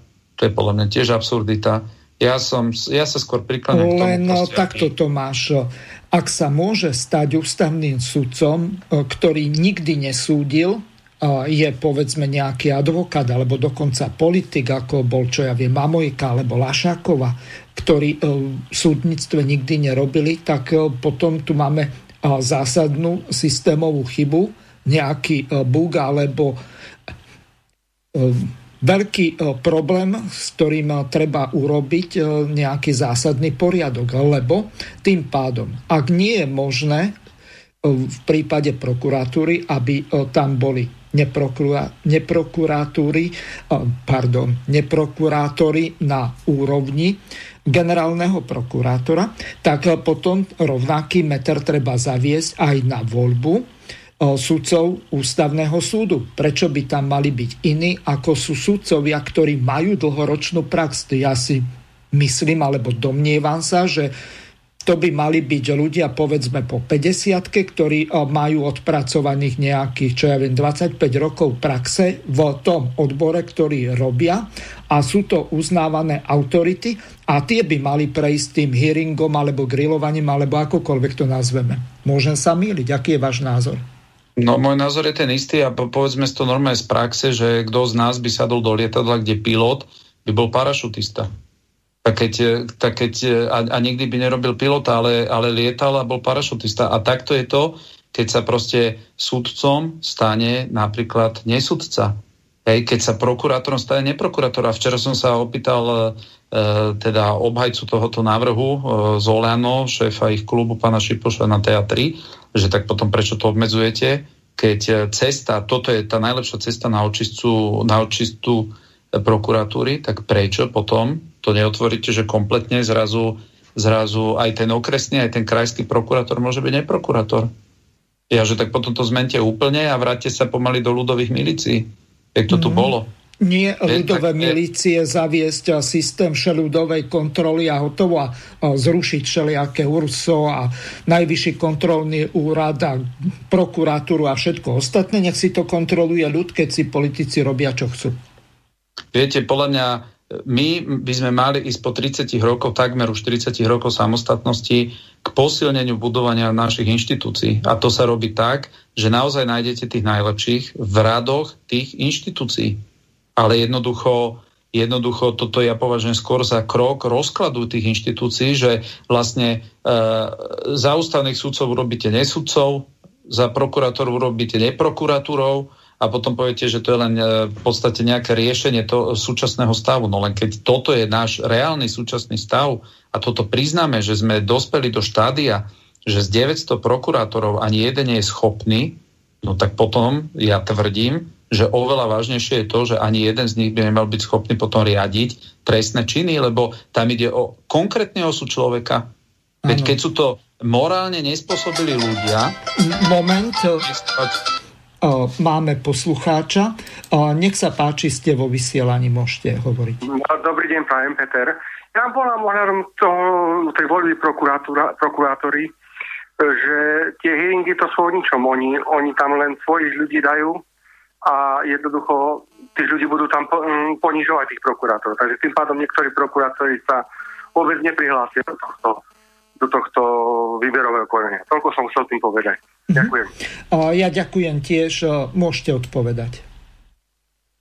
E, tak e, tam budú v podstate všetci poslanci, myslím, že tam majú právo akože podávať tieto, tieto otázky. E, v Amerike v podstate hearingom prechádzajú aj ministri, tak ja som na to povedal, že ja, akože to, to nie je ten bod, len to, čo je v podstate, a teraz to neviem vyhodnotiť, či to bol zámer, alebo je to nedopatrenie, ale proste oni použili vtedy to slovo Daniela Lipšica, tým pádom sa to zúžilo ako keby, že sa prestávame baviť o tom zákone a bavíme sa o tej jednej jedinej osobe, ale ja si, ja si myslím, a ja som im to aj povedal, príjmajte zákony tak, že si predstavte, že príde váš najväčší úhlavný politický nepriateľ v budúcnosti k moci a čo s týmito zákonmi bude môcť on ako zneužívať moc. Že tak sa na to pozerajte. Nie to, že vy teraz chcete úplne voľné pravidlo, lebo máte ústavnú absolútnu väčšinu ale sa pozerajte, čo urobí s tým, treba aj ten Fico, ktorý ak by sa vrátil, čo, čo mu to dá a ja, že čo urobí s vetou, keď tu nadáte vetu, že ak koná prokurátor nestranne, že nie je nestranný teda, že ho môžu kedykoľvek odvolať. Tak viete, ak to dopadne? Pozrite sa, ako prebieha, keď je, keď je stíhanie Kisku, tak čo hovorí Kiska? Že to je polovačka na ňo zo strany Fica. Zrazu tie policajné orgány nie sú nestranné. Mm-hmm. Zra, vtedy nie, keď, ide, keď, keď Kisku riešia, nie, nie je to nestrané, keď, keď riešia niekoho iného, plnia si svoju úlohu, nebudeme zasahovať do ich konania. A takto to dopadne, keď túto vetu si tam nechajú, toto bude bilak a bič na toho prokurátora. Proste, e, keď bude robiť to, čo chcú, tí, čo sú pri moci, a to je teraz úplne jedno, kto bude, ale pokiaľ to bude v rámci ich politickej línii, povedia, treba nechať, nech si robí svoju prácu v momente, ak bude robiť to, čo sa im nepačí, či už formou, že niekoho nestíha, alebo stíha ich vlastných, tak zrazu povedia, no to on robí zaujato. On tým niečo iné sleduje. Proste a, to, a toto je, je pre mňa, ja sa absolútne divím, že kam sa to vraciame. No a osobitná vec je, ale to, to ani nechcem otvárať, lebo ja s tým akože problém nemám, ale proste to tiež sa tak točí. Ja si myslím, že keď tam schvália ten bod, že, že voľba prokurátora bude verejná, ja osobne si myslím, že to využijú smeráci na to, že to dajú na ústavný súd, tak ako dali ten zákon o špehovaní a, a to si myslím, že, že tam reálne vedia znefunkčniť ten zákon, pretože, pretože pri týchto personálnych otázkach ja si myslím, že tá verejnosť voľby skôr má nádych toho, aby sa navzájom kontrolovali, že kto ako hlasuje a nie, a nie je to formou toho, že chcú dať niekomu slobodu, aby slobodne volil. To, to si zoberte, čo robili pri Trnkovi, že si tam kontrolovali, kto ako čo chodili po dvojiciach hlasovať, fotili si to do mobilu. No prečo to robili? Lebo si neverili. No tak mhm. teraz presadia, že to bude verejná voľba a tým pádom uvidia, že ako všetci koaliční poslanci či hlasovali tak, jak e, im nakázali. Len e, takto, keď si to rozoberieme, môže sa aj Tomáš Janco zapojiť, keď si to rozoberieme z toho pohľadu, že povedzme, bol by som poslancom a hlasujem proti danému kandidátovi, ktorý to nakoniec vyhra a ja budem mať nejakú trestnoprávnu vec, tak ja môžem predpokladať, že ten generálny prokurátor bude vo veci, ak sa dostane jemu do rúk, alebo on má v podstate právo zastaviť akékoľvek trestné konanie, tak on môže byť voči mne zaujatý a ja voči nemu ako poslanec nemôžem zniesť námietku zaujatosti, pretože on bol zvolený a nemá imperatívny mandát, alebo ako. A ešte druhá otázka, ktorá mi napadla v tejto súvislosti je tá, aké vlastne oni chcú zaviesť tie pravidla, na základe ktorých by mohol byť ten generálny prokurátor na základe nejakého impeachmentu odvolaný. To by Tomáš, e, môžeš, keď chceš, povedz, Tomáš. Vieš, radšej ty sa vyjadri k tejto téme. Hej. Hm. Uh, takto ten impeachment oni majú nastavený, že Národná rada o tom rozhodne, takže opäť to je také krátkozraké, lebo vedia, že tieto 4 roky majú ústavnú väčšinu, takže kedykoľvek sa im znelúbi, tak ho proste dajú dole. A kto, povedzte mi, kto bude posudzovať, čo to znamená uh, konať nestranne? Ano. Kto toto vyhodnotí? Po, povedzte mi termín, lebo preto my máme napríklad, že je, ak je niekto bezúhonný, tak uh, náš právny poriadok pozná, čo znamená behu, bezúhonnosť, že musíte doniesť výpis registra trestov. To je bezúhonnosť, za čo nie je tam, tak ste bezúhonní. To nie je také, že uh, proste, lebo inak sa dostávate do roviny úplnej subjektivity. Mm-hmm. To potom, sa, potom, potom sa veziete na tom, že čo o vás, uh, aká klebeta, kto kde, aký intrigár čo napíše a, a to sa začne do toho vťahovať, lenže oni sa posúvajú do tejto subjektívnej roviny. A to je proste, to je právne nevy, ne, ne, neobhajiteľné a nevyložiteľné. Kto povie, čo to je nestrannosť? Proste... Uh-huh. Skúsim je, použiť akože... jeden príklad, aby sme sa posunuli ďalej, ktorý mi napadol v tejto chvíli. Um, nejaký bulvár písal, neviem do akej miery je to relevantné, ale možno aj, lebo bez pánku sa ani listok nepohne. Údajne, že pán generálny prokurátor eh, doktor Čižnár skrátil čakateľskú prax alebo tú časť eh, tej praxe, ktorú má čakateľ na prokuratúre, eh, aby mohol sa stať riadným prokurátorom. To znamená, neviem, koľko je to, 5 rokov, alebo neviem.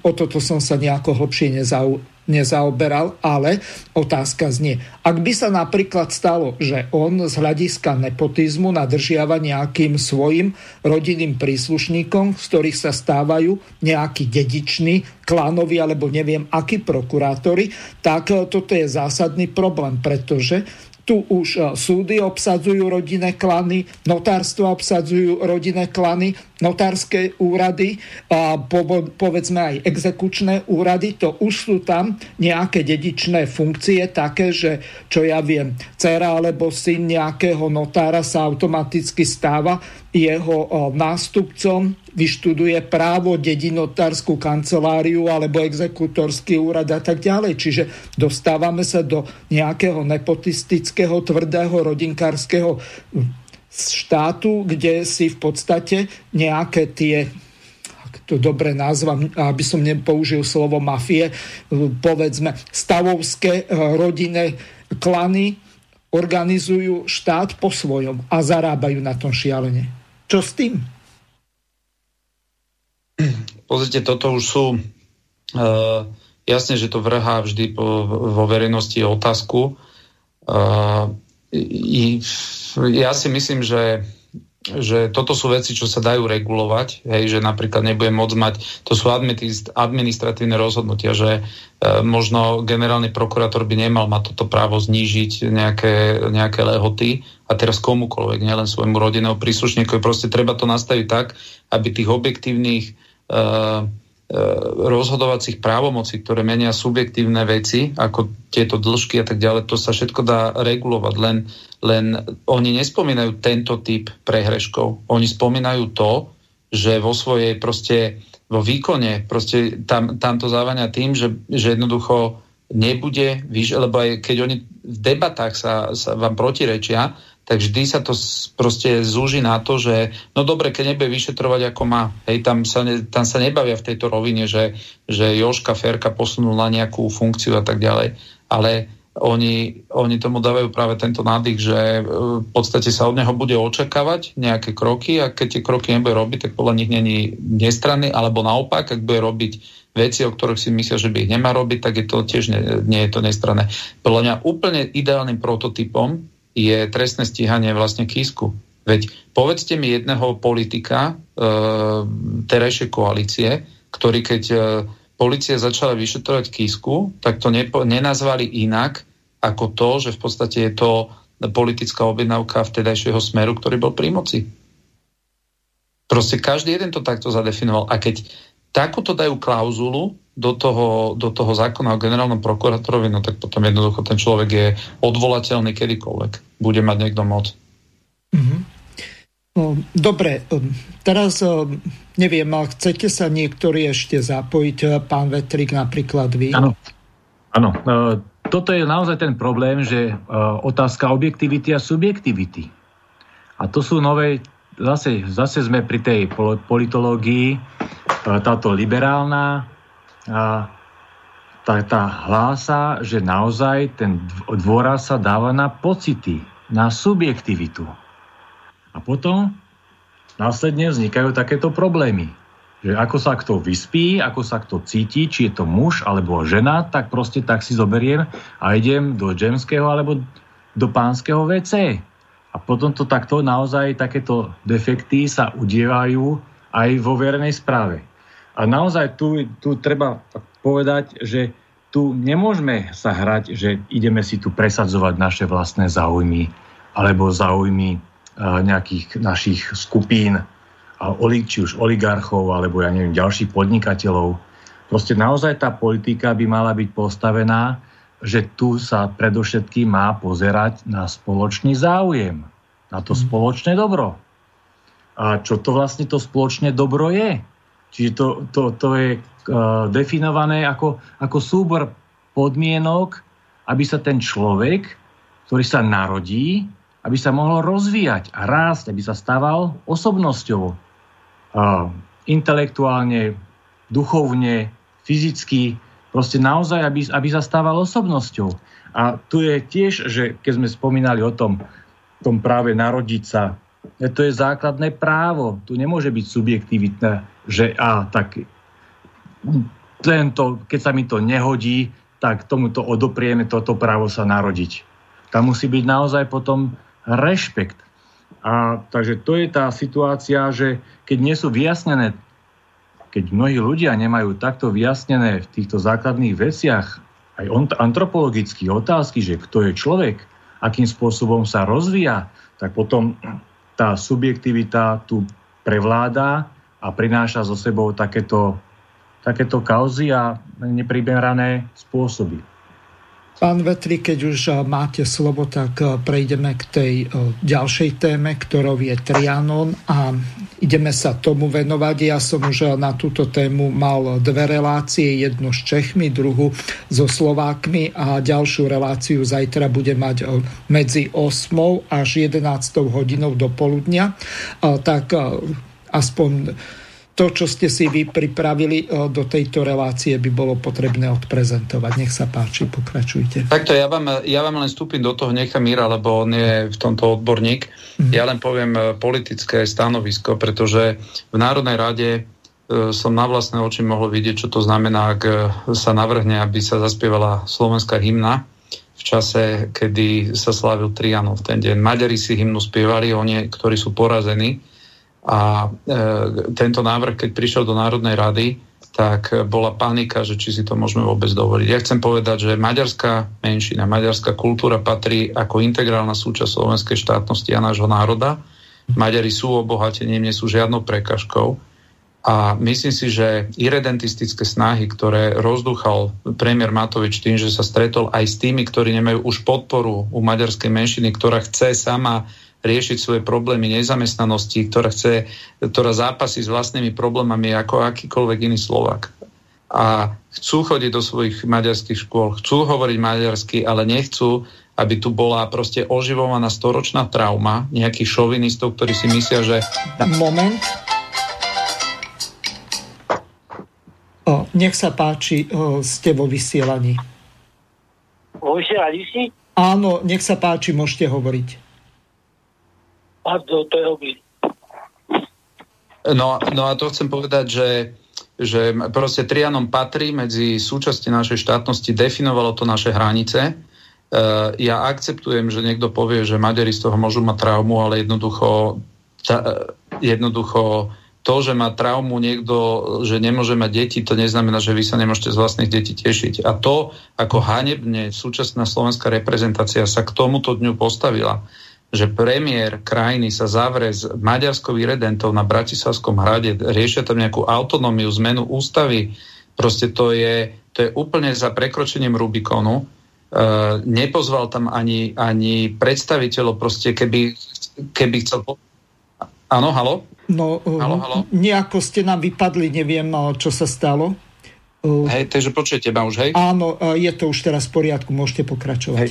Takže ja len toto chcem uzavrieť, že že my sme, my sme proste Slováci, e, nemáme veľa pozitívnych historických momentov a jednoducho ne, netreba sa báť proste prihlasiť. Áno, Trianon mohol robiť pre niekoho traumu, najmä pre tých, ktorí si myslí, že my na území Slovenska dnes by sme e, byť nemali, alebo mali by sme tu rozprávať maďarsky. Jednoducho sme radi, že sme tu, že rozprávame slovensky. Neznamená to, a, a budem prvý, ktorý bude postaví sa proti akýkoľvek snahám decimovať maďarskú komunitu, menšinu, ale to, že Maďari prežili na Slovensku v relatívne veľmi hojnom počte, to znamená Slováci sa korektne v súčasnosti tejto menšine správajú a rozduchávanie nacionalistických vášní, ako to proste sa podarilo pánovi Matovičovi tým, že pozval najväčšiu maďarskú iredentu na Bratislavský hrad, tak je absolútne nemiestne. Takže toto považujem za potrebné jasne povedať a, a Miro, dávam ti slovo. Že... Len takto, Tomáš, ešte sa vás pýtam na dve veci. Matovič sa stretol s nimi, nedal, neurobili ani nejakú tlačovku, ani nejaké vyjadrenie nemal. Potom si zrazu precitol, alebo si to premyslel a povedal, že to bolo naplutie do jeho podanej ruky. Ako to vy vnímate? To Matovič no, nevie, čo robí, alebo nevie, s kým sa stretáva? Pozrite sa veľmi dobre, vie, s kým sa stretáva, veď pána Meniharta z SMK chcel na vlastnú kandidátku a pamätáte si, že chvíľu rozprával, že z SMK vie ísť aj do ko- koalície, takže veľmi dobre vedel, s kým sa stretáva. Keby prijal kompletnú maďarskú menšinu, tak by tam prijal aj Belu, Bugara, aj Šojmoša, aj týchto, títo tam neboli. To znamená, že to bola vyslovene politická agitka pre SMK, Aha. ale to, čo je ešte viac považlivé, že Matovič večer napísal na svoj Facebook, že mal úžasné stretnutie a že v budúcnosti o ňom možno povie viac. Takže on mal úžasné stretnutie, to stretnutie, kde dostal to memorandum o autonómnej Veď on ho dostal a potom napísal, že mal úžasné stretnutie. Lenže keď to celé buchlo o dva dní, tak zrazu povedal, že uh, s ním sa nikto takto baviť nebude. No tak, uh, a to je ten zárodok toho, toho konfliktu. To, že či to mali dohodnuté, aby to takto interpretovali obe strany, to neviem, to by som išiel do konšpirácií, ale výsledok je ten, že v čase ekonomickej pandémie, ktorú oni, táto vláda na Slovensko pozvala svojimi opatreniami, vmiešavať nevraživosť nacionalistickú medzi menšinou a, a väčšinovým národom, to je, to je výbušný prach a, a výrazne chcem požiadať všetkých, aby, aby toto cestou nešli.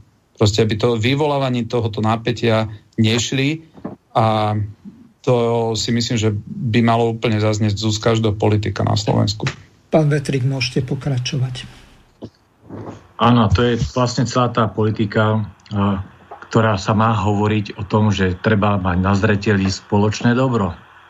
Čiže nemôžeme uprednostňovať jeden národ pred tým druhým národom. Dávať pracovné príležitosti, dotácie, možnosti na rozvoj jedného národa, ten druhý budeme nejakým spôsobom škrtať, obmedzovať. A toto vlastne sa udialo hej, pred tými 100 rokmi, kedy sa vlastne spravila definitívna bodka, že sa stanovili hranice. Toho 4.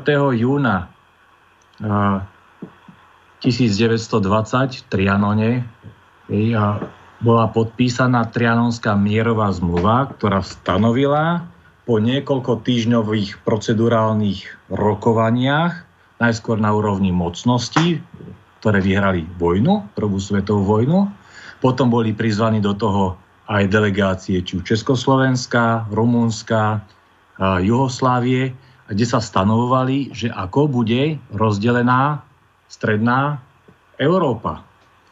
A naozaj a tu sa predovšetkým, a to by som chcel veľmi zdôrazniť, že za nás, za Slovákov ju podpisoval Štefan Osusky, ktorý bol, ktorý bol diplomatom a spolu s Benešom. A čo je také zaujímavé, taká pikoška, a ten v roku 1905 tento Štefan Osusky študoval tu v Bratislave na Líceu evangelickom. A prišiel tam na návštevu minister kultúry Apony, známe Aponyho zákony. A pýtal sa ho, že nakoľko sa cíti Maďar, že, nech, že bude dobrý Maďar. Osusky, Osusky bol ticho, nezmohol sa, pretože otec mu povedal, že radšej nech sa do politiky nemieša. No a tento Apony si to tak zle vyložil, a keďže sa ho pýtal, že odkiaľ je, že od Brezovej, že tam odtiaľ pochádzajú všetci tí najväčší slovenskí štváči protihorskí, tak primel predstaviteľov Lícea, aby tohto Osuského vylúčili. Takže tento Osusky odišiel a doštudoval v Spojených štátoch amerických. No a tam sa zapojil do tých krajinských zákonov a on bol potom ten signatárom podpísania Trianonskej zmluvy. A keď on to písal, tu Trian podpisoval, dával ten svoj e, podpis tam, tak, tak vlastne vo svojich spomienkách si uvedomil, že uvedomoval veľké utrpenie. Halo, počujeme sa? Halo? Počujeme sa, môžete pokračovať. To niekto sa pohol nejako hlučnejšie na stoličke, tak... Áno, čiže on, on hovoril, že naozaj za, za tým svojim podpisom videl to neskutočné utrpenie slovenského národa, ktorý zaži, ktoré zažíval pod tou maďarizáciou. A keď to zoberieme z toho dejného hľadiska, ja neviem, zrušenie Matice Slovenskej, zrušenie slovenských gymnázií, ten, ten Aponyho zákon prikazoval, aby sa slo, slovenské deti učili po maďarsky. 17 až 21 hodín týždenne mali venovať maďarčine. Dokonca to išlo až tak ďaleko, že náboženstvo sa učilo v maďarčine. Ľudia, ktorí sa chceli exponovať proti tomto, tak boli persekuovaní. Takže tu bolo, naozaj tu bola páchaná obrovská krivda, hej, ktorá vyvrcholila tým, že, že Rakúsko, Uhorsko a národy a reprezentanti jednotlivých národov povedali si, že nie. E, takto vlastne aj definovali francúzske potom denníky v, tej minulo, e, v tom roku 1920, že kde končí doba Trianonom, kedy 10 miliónov Maďarov rozhodovalo o 20 miliónoch nemaďarov. Takže toto je naozaj jeden veľký uh, milník našich slovenských dejín, že Slováci, my sme získali akýsi posun tej uh, samostatnosti, svojbytnosti slovenského národa. A teraz, ako to povedal aj uh, Tomáš Taraba, že tento deň v našom slovenskom parlamente zrazu naši slovenskí poslanci majú problém, aby zaznela slovenská hymna. Čo to je? Tu je strach, že sa na nás bude krivo pozerať, že si to nejakým spôsobom maďarská komunita začne nejakým spôsobom zle vysvetľovať? Práve keby sme boli my, vlastenci, a mali, poznali našu vlastnú históriu, a keby sme poznali naozaj utrpenie týchto všetkých generácií, ktoré zakúsili tie bezprávia a neprávosti, tak naozaj tam by sme bez akéhokoľvek zaváhania zaspievali, zahrali tú našu slovenskú hymnu. Čiže tu je otázka, je taká na mieste, že potom naši slovenskí poslanci aké majú vlastenecké cítenie, aké majú vlastenecké vnímanie. A tu naozaj tu treba povedať, že tu treba mať ohľad na to spoločné dobro celého slovenského národa. A ono, to je, to treba sa nejakým spôsobom pozrieť aj do budúcnosti.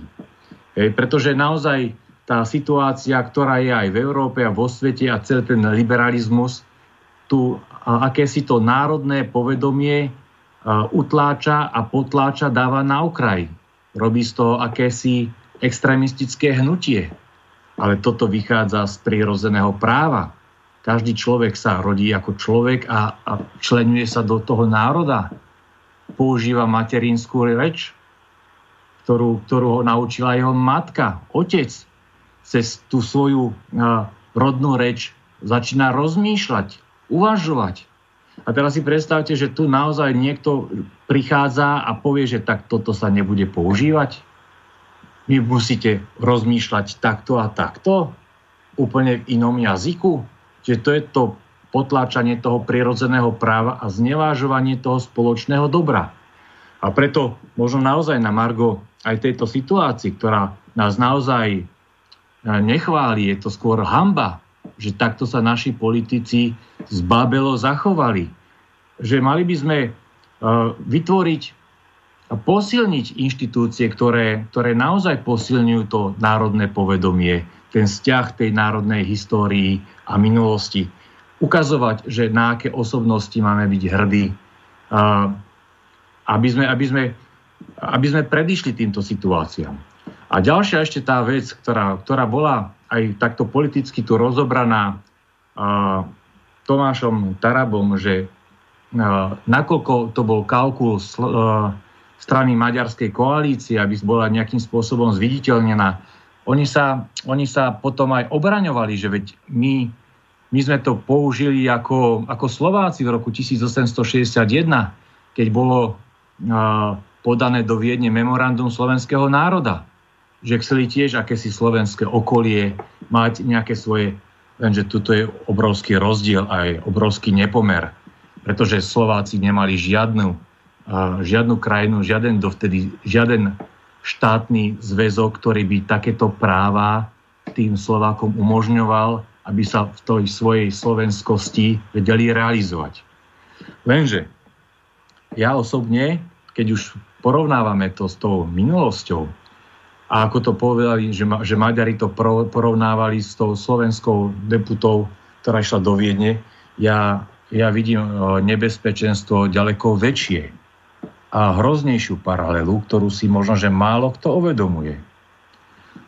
V roku 30. rokoch minulého storočia presne takto isto začali postupovať sudeckí Nemci. Presne takto isto začali žiadať politickú autonómiu. Chceli byť politickým národom. Hitler, Henlein proste to ťahali takýmto spôsobom a išli až do... A vieme veľmi dobre, že kde to potom skončilo. Rozbitím Československa.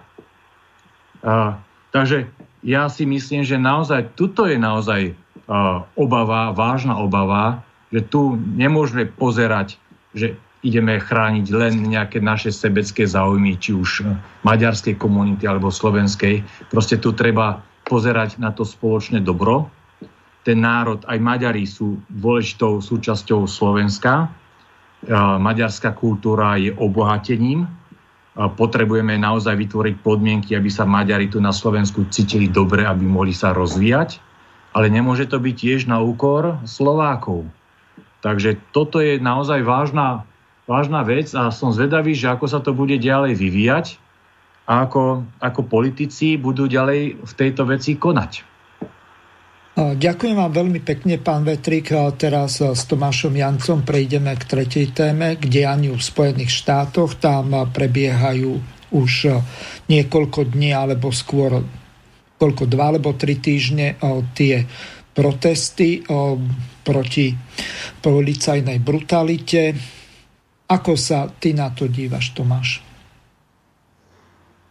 Takže uh, ja, ja ešte iba, iba v krátkosti úplnej som chcel uh, k, k, tomu, k tomu Trianonu uh, len takú drobnosť, že mám pocit, ten pocit istý som mal aj pri, aj pri Čaputovej, pri zvolení Čaputovej, aj, aj pri týchto veciach, že ako keby bolo nejakými zahraničnými záujmami alebo ja neviem kým, využívané Slovensko ako veľmi lacné pačidlo vo Vyšehradskej štvorke.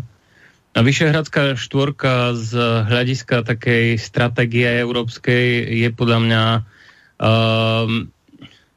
ke, keď sa pozrieme na to perspektívne a keď sa pozrieme na to, že máme potenciál na o mnoho väčšiu sociálnu stabilitu um, a nejakú súdržnosť eh, v rámci tej populácii ako uh, niektoré západné európske krajiny, ktoré sa už rozpadajú, um, čo sa týka sociálnych vzťahov, uh, tak sme podľa mňa nejaký um, nejaký prirodzený protiblok v úvodzovkách proti tomu, um, respektíve nejaký záujmový blok, ktorý keby sa viac politicky konsolidoval, um, keby viac zocelil svoje záujmy a išiel dôsledne po tých záujmoch Strednej Európy, um, tak uh, by mohol nadobudnúť uh, pozíciu, v ktorej by bol validnou protiváhou uh, tým um, rídzo nemeckým a bruselským záujmom.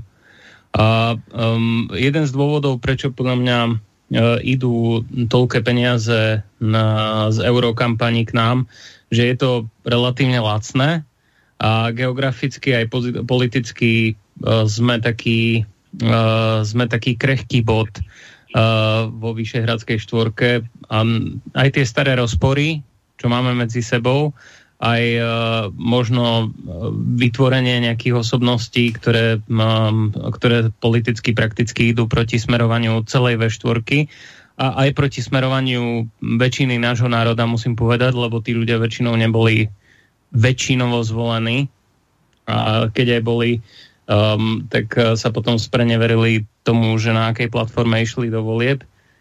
Uh, tak uh, je, je lacným spôsobom, ako rozdielovať tú V4. Mm.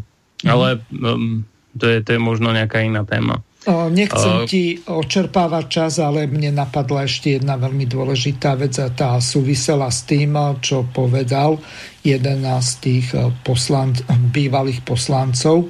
Skrátka, že idú presadzovať, tuším, že to bol Žal Šimon, ak sa milím, tak ma opravte, že idú presadzovať zmenu ústavy. Nie národ slovenský, ale občania Slovenskej republiky, čo je nepriateľné pre nás, lebo my, na rozdiel napríklad od Českej republiky, tak sme štátotvorný národ. V prípade Českej republiky, tak český národ nie je štátotvorný, ale je najpočetnejšia menšina, ak to môžem tak nazvať zhruba 4,5 milióna. 4 milióny majú Moravanov, milión Slezánov a ostatno tvoria tam Číňania, Vietnamci, Rómovia a pristahovalci z podkarpatskej Rusy a možno aj zo Slovenska. Takže asi toľko na Margo. Ale môže sa vyjadriť k tomu, že ako si niekto môže dovoliť ako neparlamentná strana podávať návrh na zmenu ústavy.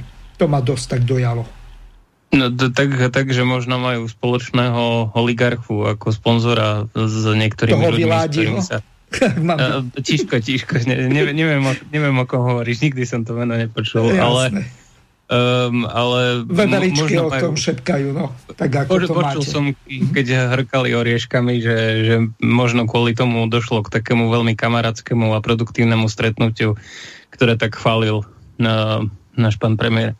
Ale, po, ale poďme na tú poďme na tú Ameriku, lebo už nemáme veľa času. 15 tak, minút.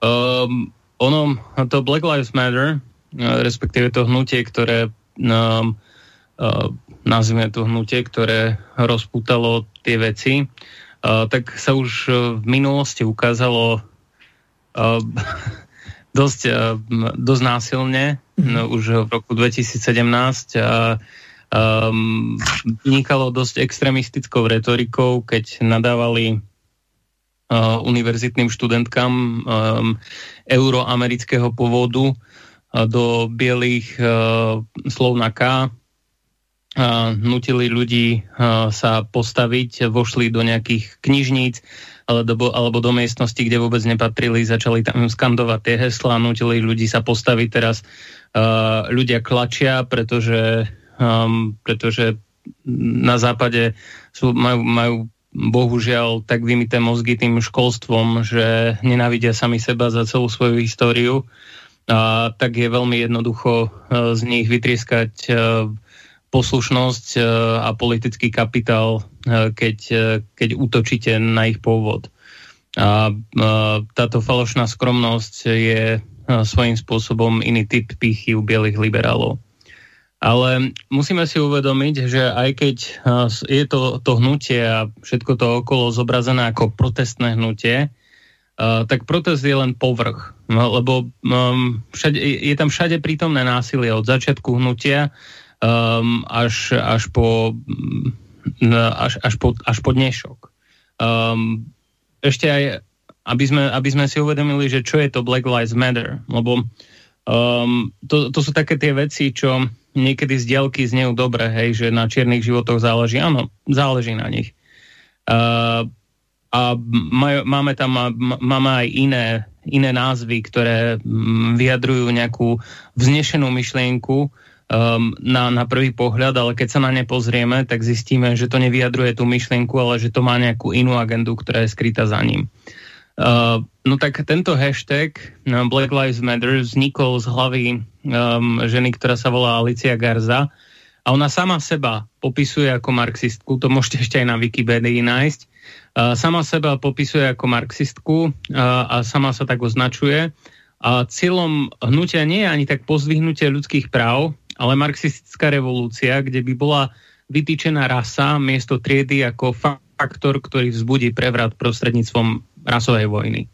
Len čo, je... No, čo toto má spoločné s marxizmom, keď e, tam to sa v podstate jedná buď e, o nejakú novú lavicu alebo neomarxizmus nejakej to je, to je frankfurtskej školy, lebo toto je áno, úchylka áno, to je, to je len, ale, ale to je len transformovaný, lebo oni, oni vždy, aká je taktika? Taktika je vyčleniť um, te, respektíve vytýčiť nejaký konflikt, ktorý um, rozdeluje podľa nejakej osy danú spoločnosť.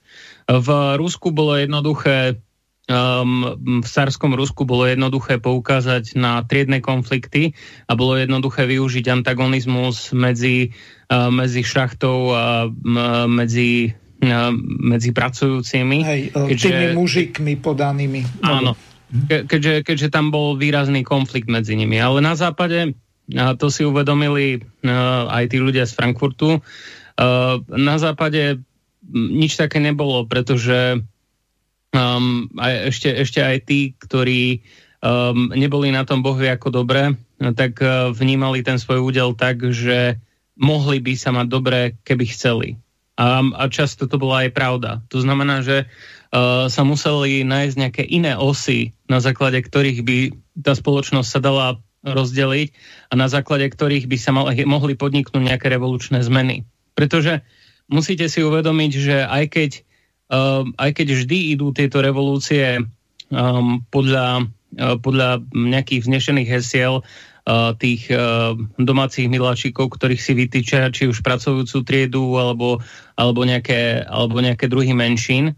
Ale na konci dňa to nikdy o tých menšinách nebude. Hej, to je ako v Číne, keď uh, Mao viedol revolúciu pre, pre rolníkov a um, sľuboval, že každý z, nich, uh, každý z nich bude mať vlastnú zem, ktorú obrába a potom povedali, že keď to má komunistická strana, tak ako keby to mali oni. No, takže a nakoniec im vládli tí istí intelektuáli, ktorými akože ho povrhovali a e, ešte horšími, krutejšími, krutejšími postfeudálnymi spôsobmi, um, ale, ale vládli s inými heslami treba si uvedomiť, že tieto skupiny sú vždycky len prostriedkom, ako sa dostať ku moci. To, čo je proklamovaná politika, to nikdy nie je pravda o obsahu rozvrhnutia moci, ktorý nasleduje. Ale um, vrátim sa k tej Alize Garza, tak jej články veselo zdieľali publikácie ako Guardian, The Nation, The Feminist Fire, uh, Rolling Stone či Huffington Post.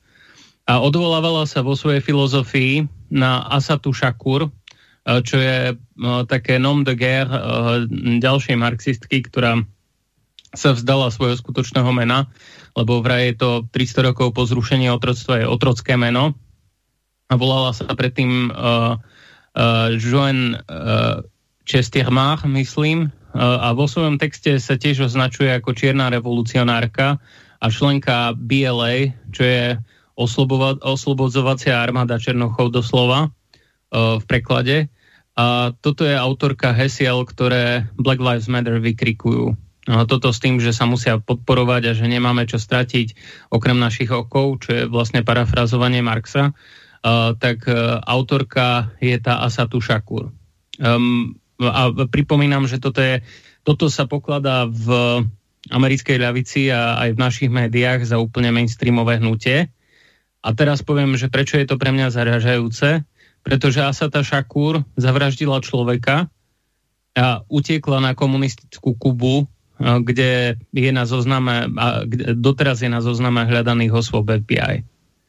Um, takže treba, treba si uvedomiť, že Black Lives Matter má v DNA, v samotnom filozofickom DNA násilie a toto násilie sa prejavovalo už pri výbuchu prvých protestov BLM aj pri činoch jednotlivcov, keďže dochádzalo aj k individuálnym útokom na Belochov, ktoré boli inšpirované týmto hnutím. A k tým dochádzalo už predtým, než sme teraz na to pozerali, ale uh, už v 2017 um, uh, sa vyskytlo viacero útokov, napríklad ten útok mačet, mačetov v Toronte, toho New Yorkčana um, a uh, mučenie toho uh, postihnutého chlapca uh, akože ako odvetu za výhru Trumpa. Uh, uh, konalo sa viacero útokov a tí, ktorí to konali, tak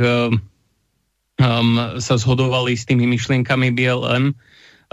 A čo je zvláštne, vždy keď to bolo nejako nepriateľné vtedy, tak sa tvarili, že to z BLM nič nemá, ale um, keď sa pozriete na tých filozofických pred, predchodcov, z čoho vychádza vlastne Black Lives Matter.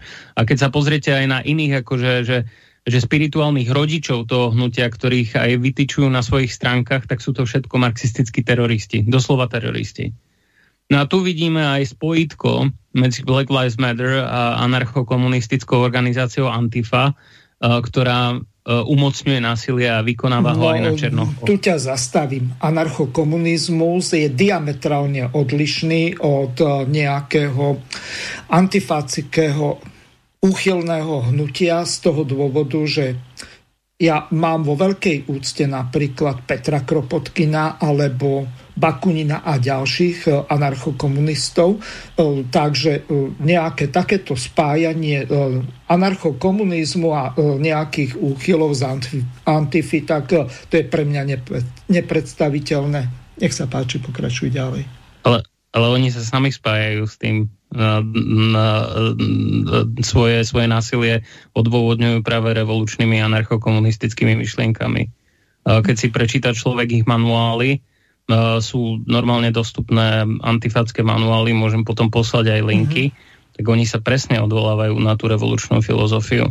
No len e, zas na druhej strane e, nechcem nejako rozsiahlo rozoberať túto problematiku. Ja ťa pozvem do samostatnej relácie, Tomáš, lebo toto ma veľmi zaujíma z toho dôvodu, že ja som o anarchokomunistoch ktorí organizovali v podstate revolúciu v roku 1917 a v podstate tá frakcia tých bolševikov im ju ukradla a keď sa domáhali svojich práv, tak vzniklo tzv. kronštátske povstanie, lebo to neboli žiadni oni e, bolševickí komunisti, ktorí vystrelili z Avrory na zimný palác, ani ho nedobili. To bola normálne sproste ukradnutá, nie normálne, sproste ukradnutá revolúcia bolševikmi a potom využili e, dokonca Číňanov a ďalších tých Aziatov, aby e, porazili týchto anarchokomunistov, ktorí e, boli tam v tom Kronštáte a ktorí sa domáhali toho, že keď vyhrali revolúciu, aby ten pracujúci ľud mal svoje práva. Lenže bolševici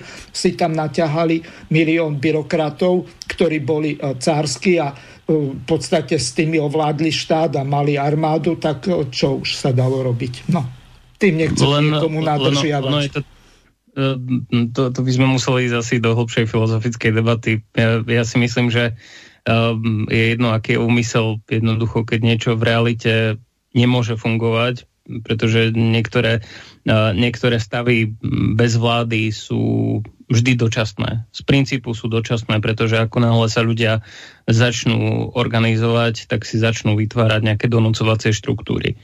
To znamená, že keď niečo v praxi nemôže fungovať a opakovane to vždycky je unesené nejakým, nejakým čistým autoritárstvom, tak keď, keď definícia šialenstva je opakovať nejakú činnosť a očakávať, že prinesie iné výsledky ako predtým. Ale, ale potom, potom sa k tomu ešte asi dostaneme. Um, Máme uh, už len 4 minútky, tak eh, Tomáš, šetri si čas a povedz to najpodstatnejšie, už ti nebudem vstupovať do Takže, slova. Uh, zdá sa vám nekonzistentné, že na protestoch proti ubližovaniu Černochom zabili kopu slušných Černochov? No, tak rasová vojna je tu len nástrojom pre širšiu krajine ľavicovú agendu. Um, oni to sami vyhľadajú. No a uh, teda vyhlasujú. A médiá úrady to kryjú, pretože sú medzi časom same spolitizované, ako ukazujú reportáže projektu Veritas, ktoré uh, každému odporúčam, aby si pozrel, uh, aby si pozrel, o čom zakulisne uh, hovorili niektorí aktivisti, ktorí sú zavrtaní aj na úradoch, um, aj v politických stranách a samozrejme na vysokých školách, odkiaľ, od, odkiaľ berú ďalších ľudí a kde si vytvárajú ďalších aktivistov.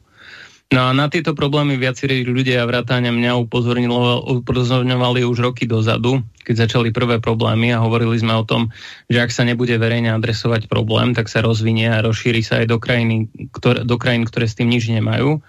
No a teraz vieme, že k týmto hnutiam um, ide viac o nepokoje a revolučné zmeny a podľa ich ideologických predstav ako od, od tých černochov ako takých. No a keď černosi nezapadajú do ich politického obrazu, tak často sa jednoducho ľavica tvári, že to nie sú praví černosy. Um, to, to ukázal aj Joe Biden teraz nedávno, keď uh, jeden černoch vyhlásil, že ho nebude voliť a on, uh, ako starý beloch, ktorý najviac profitoval uh, z toho baby boomerského vrcholu uh, amerického kapitalizmu, povedal, že on nie je černoch, pretože, uh, pretože nebude voliť demokratov.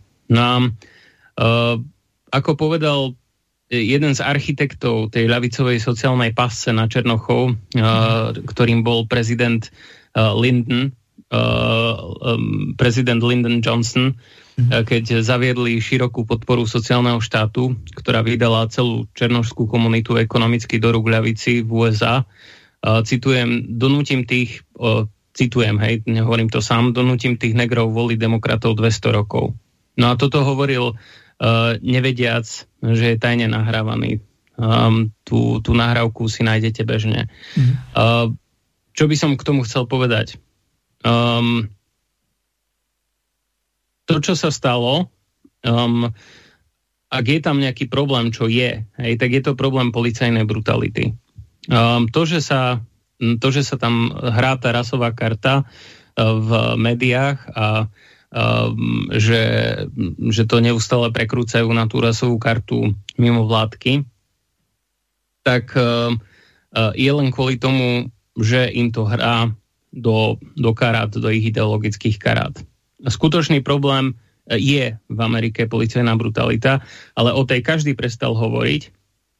Dokonca um, dokazujú svojim konaním, že oprava Černochov pri tom, keď zabijú vyše 10 nevinných Černochov, ktorí k tomu aj prispievali ku spoločnosti, na, na rozdiel od toho zabitého Flina, tak asi, asi sa nedá hovoriť o, to, o tom, že im skutočne ide o životy tých Černochov. O, Tomáš, vyplovaný... už máme len pol minúty, tak e, poprosím ťa už len o tak. zhrnutie a rozlúčenie sa s poslucháčmi a ja týmto ďakujem Tomášovi Tarabovi a Miroslavovi Vetrikovi, lebo viac času nebudeme mať.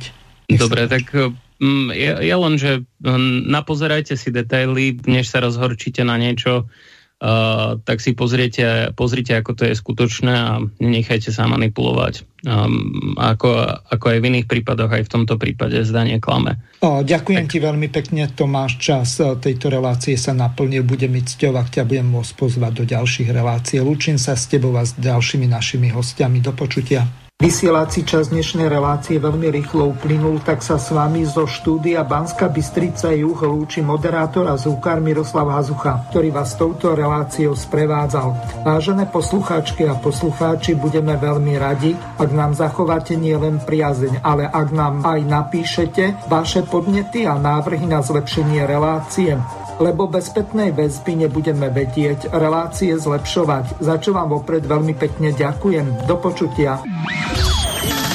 Táto relácia vznikla za podpory dobrovoľných príspevkov našich poslucháčov. I ty sa k ním môžeš pridať. Viac informácií nájdeš na www.slobodnyvysielac.sk Ďakujeme.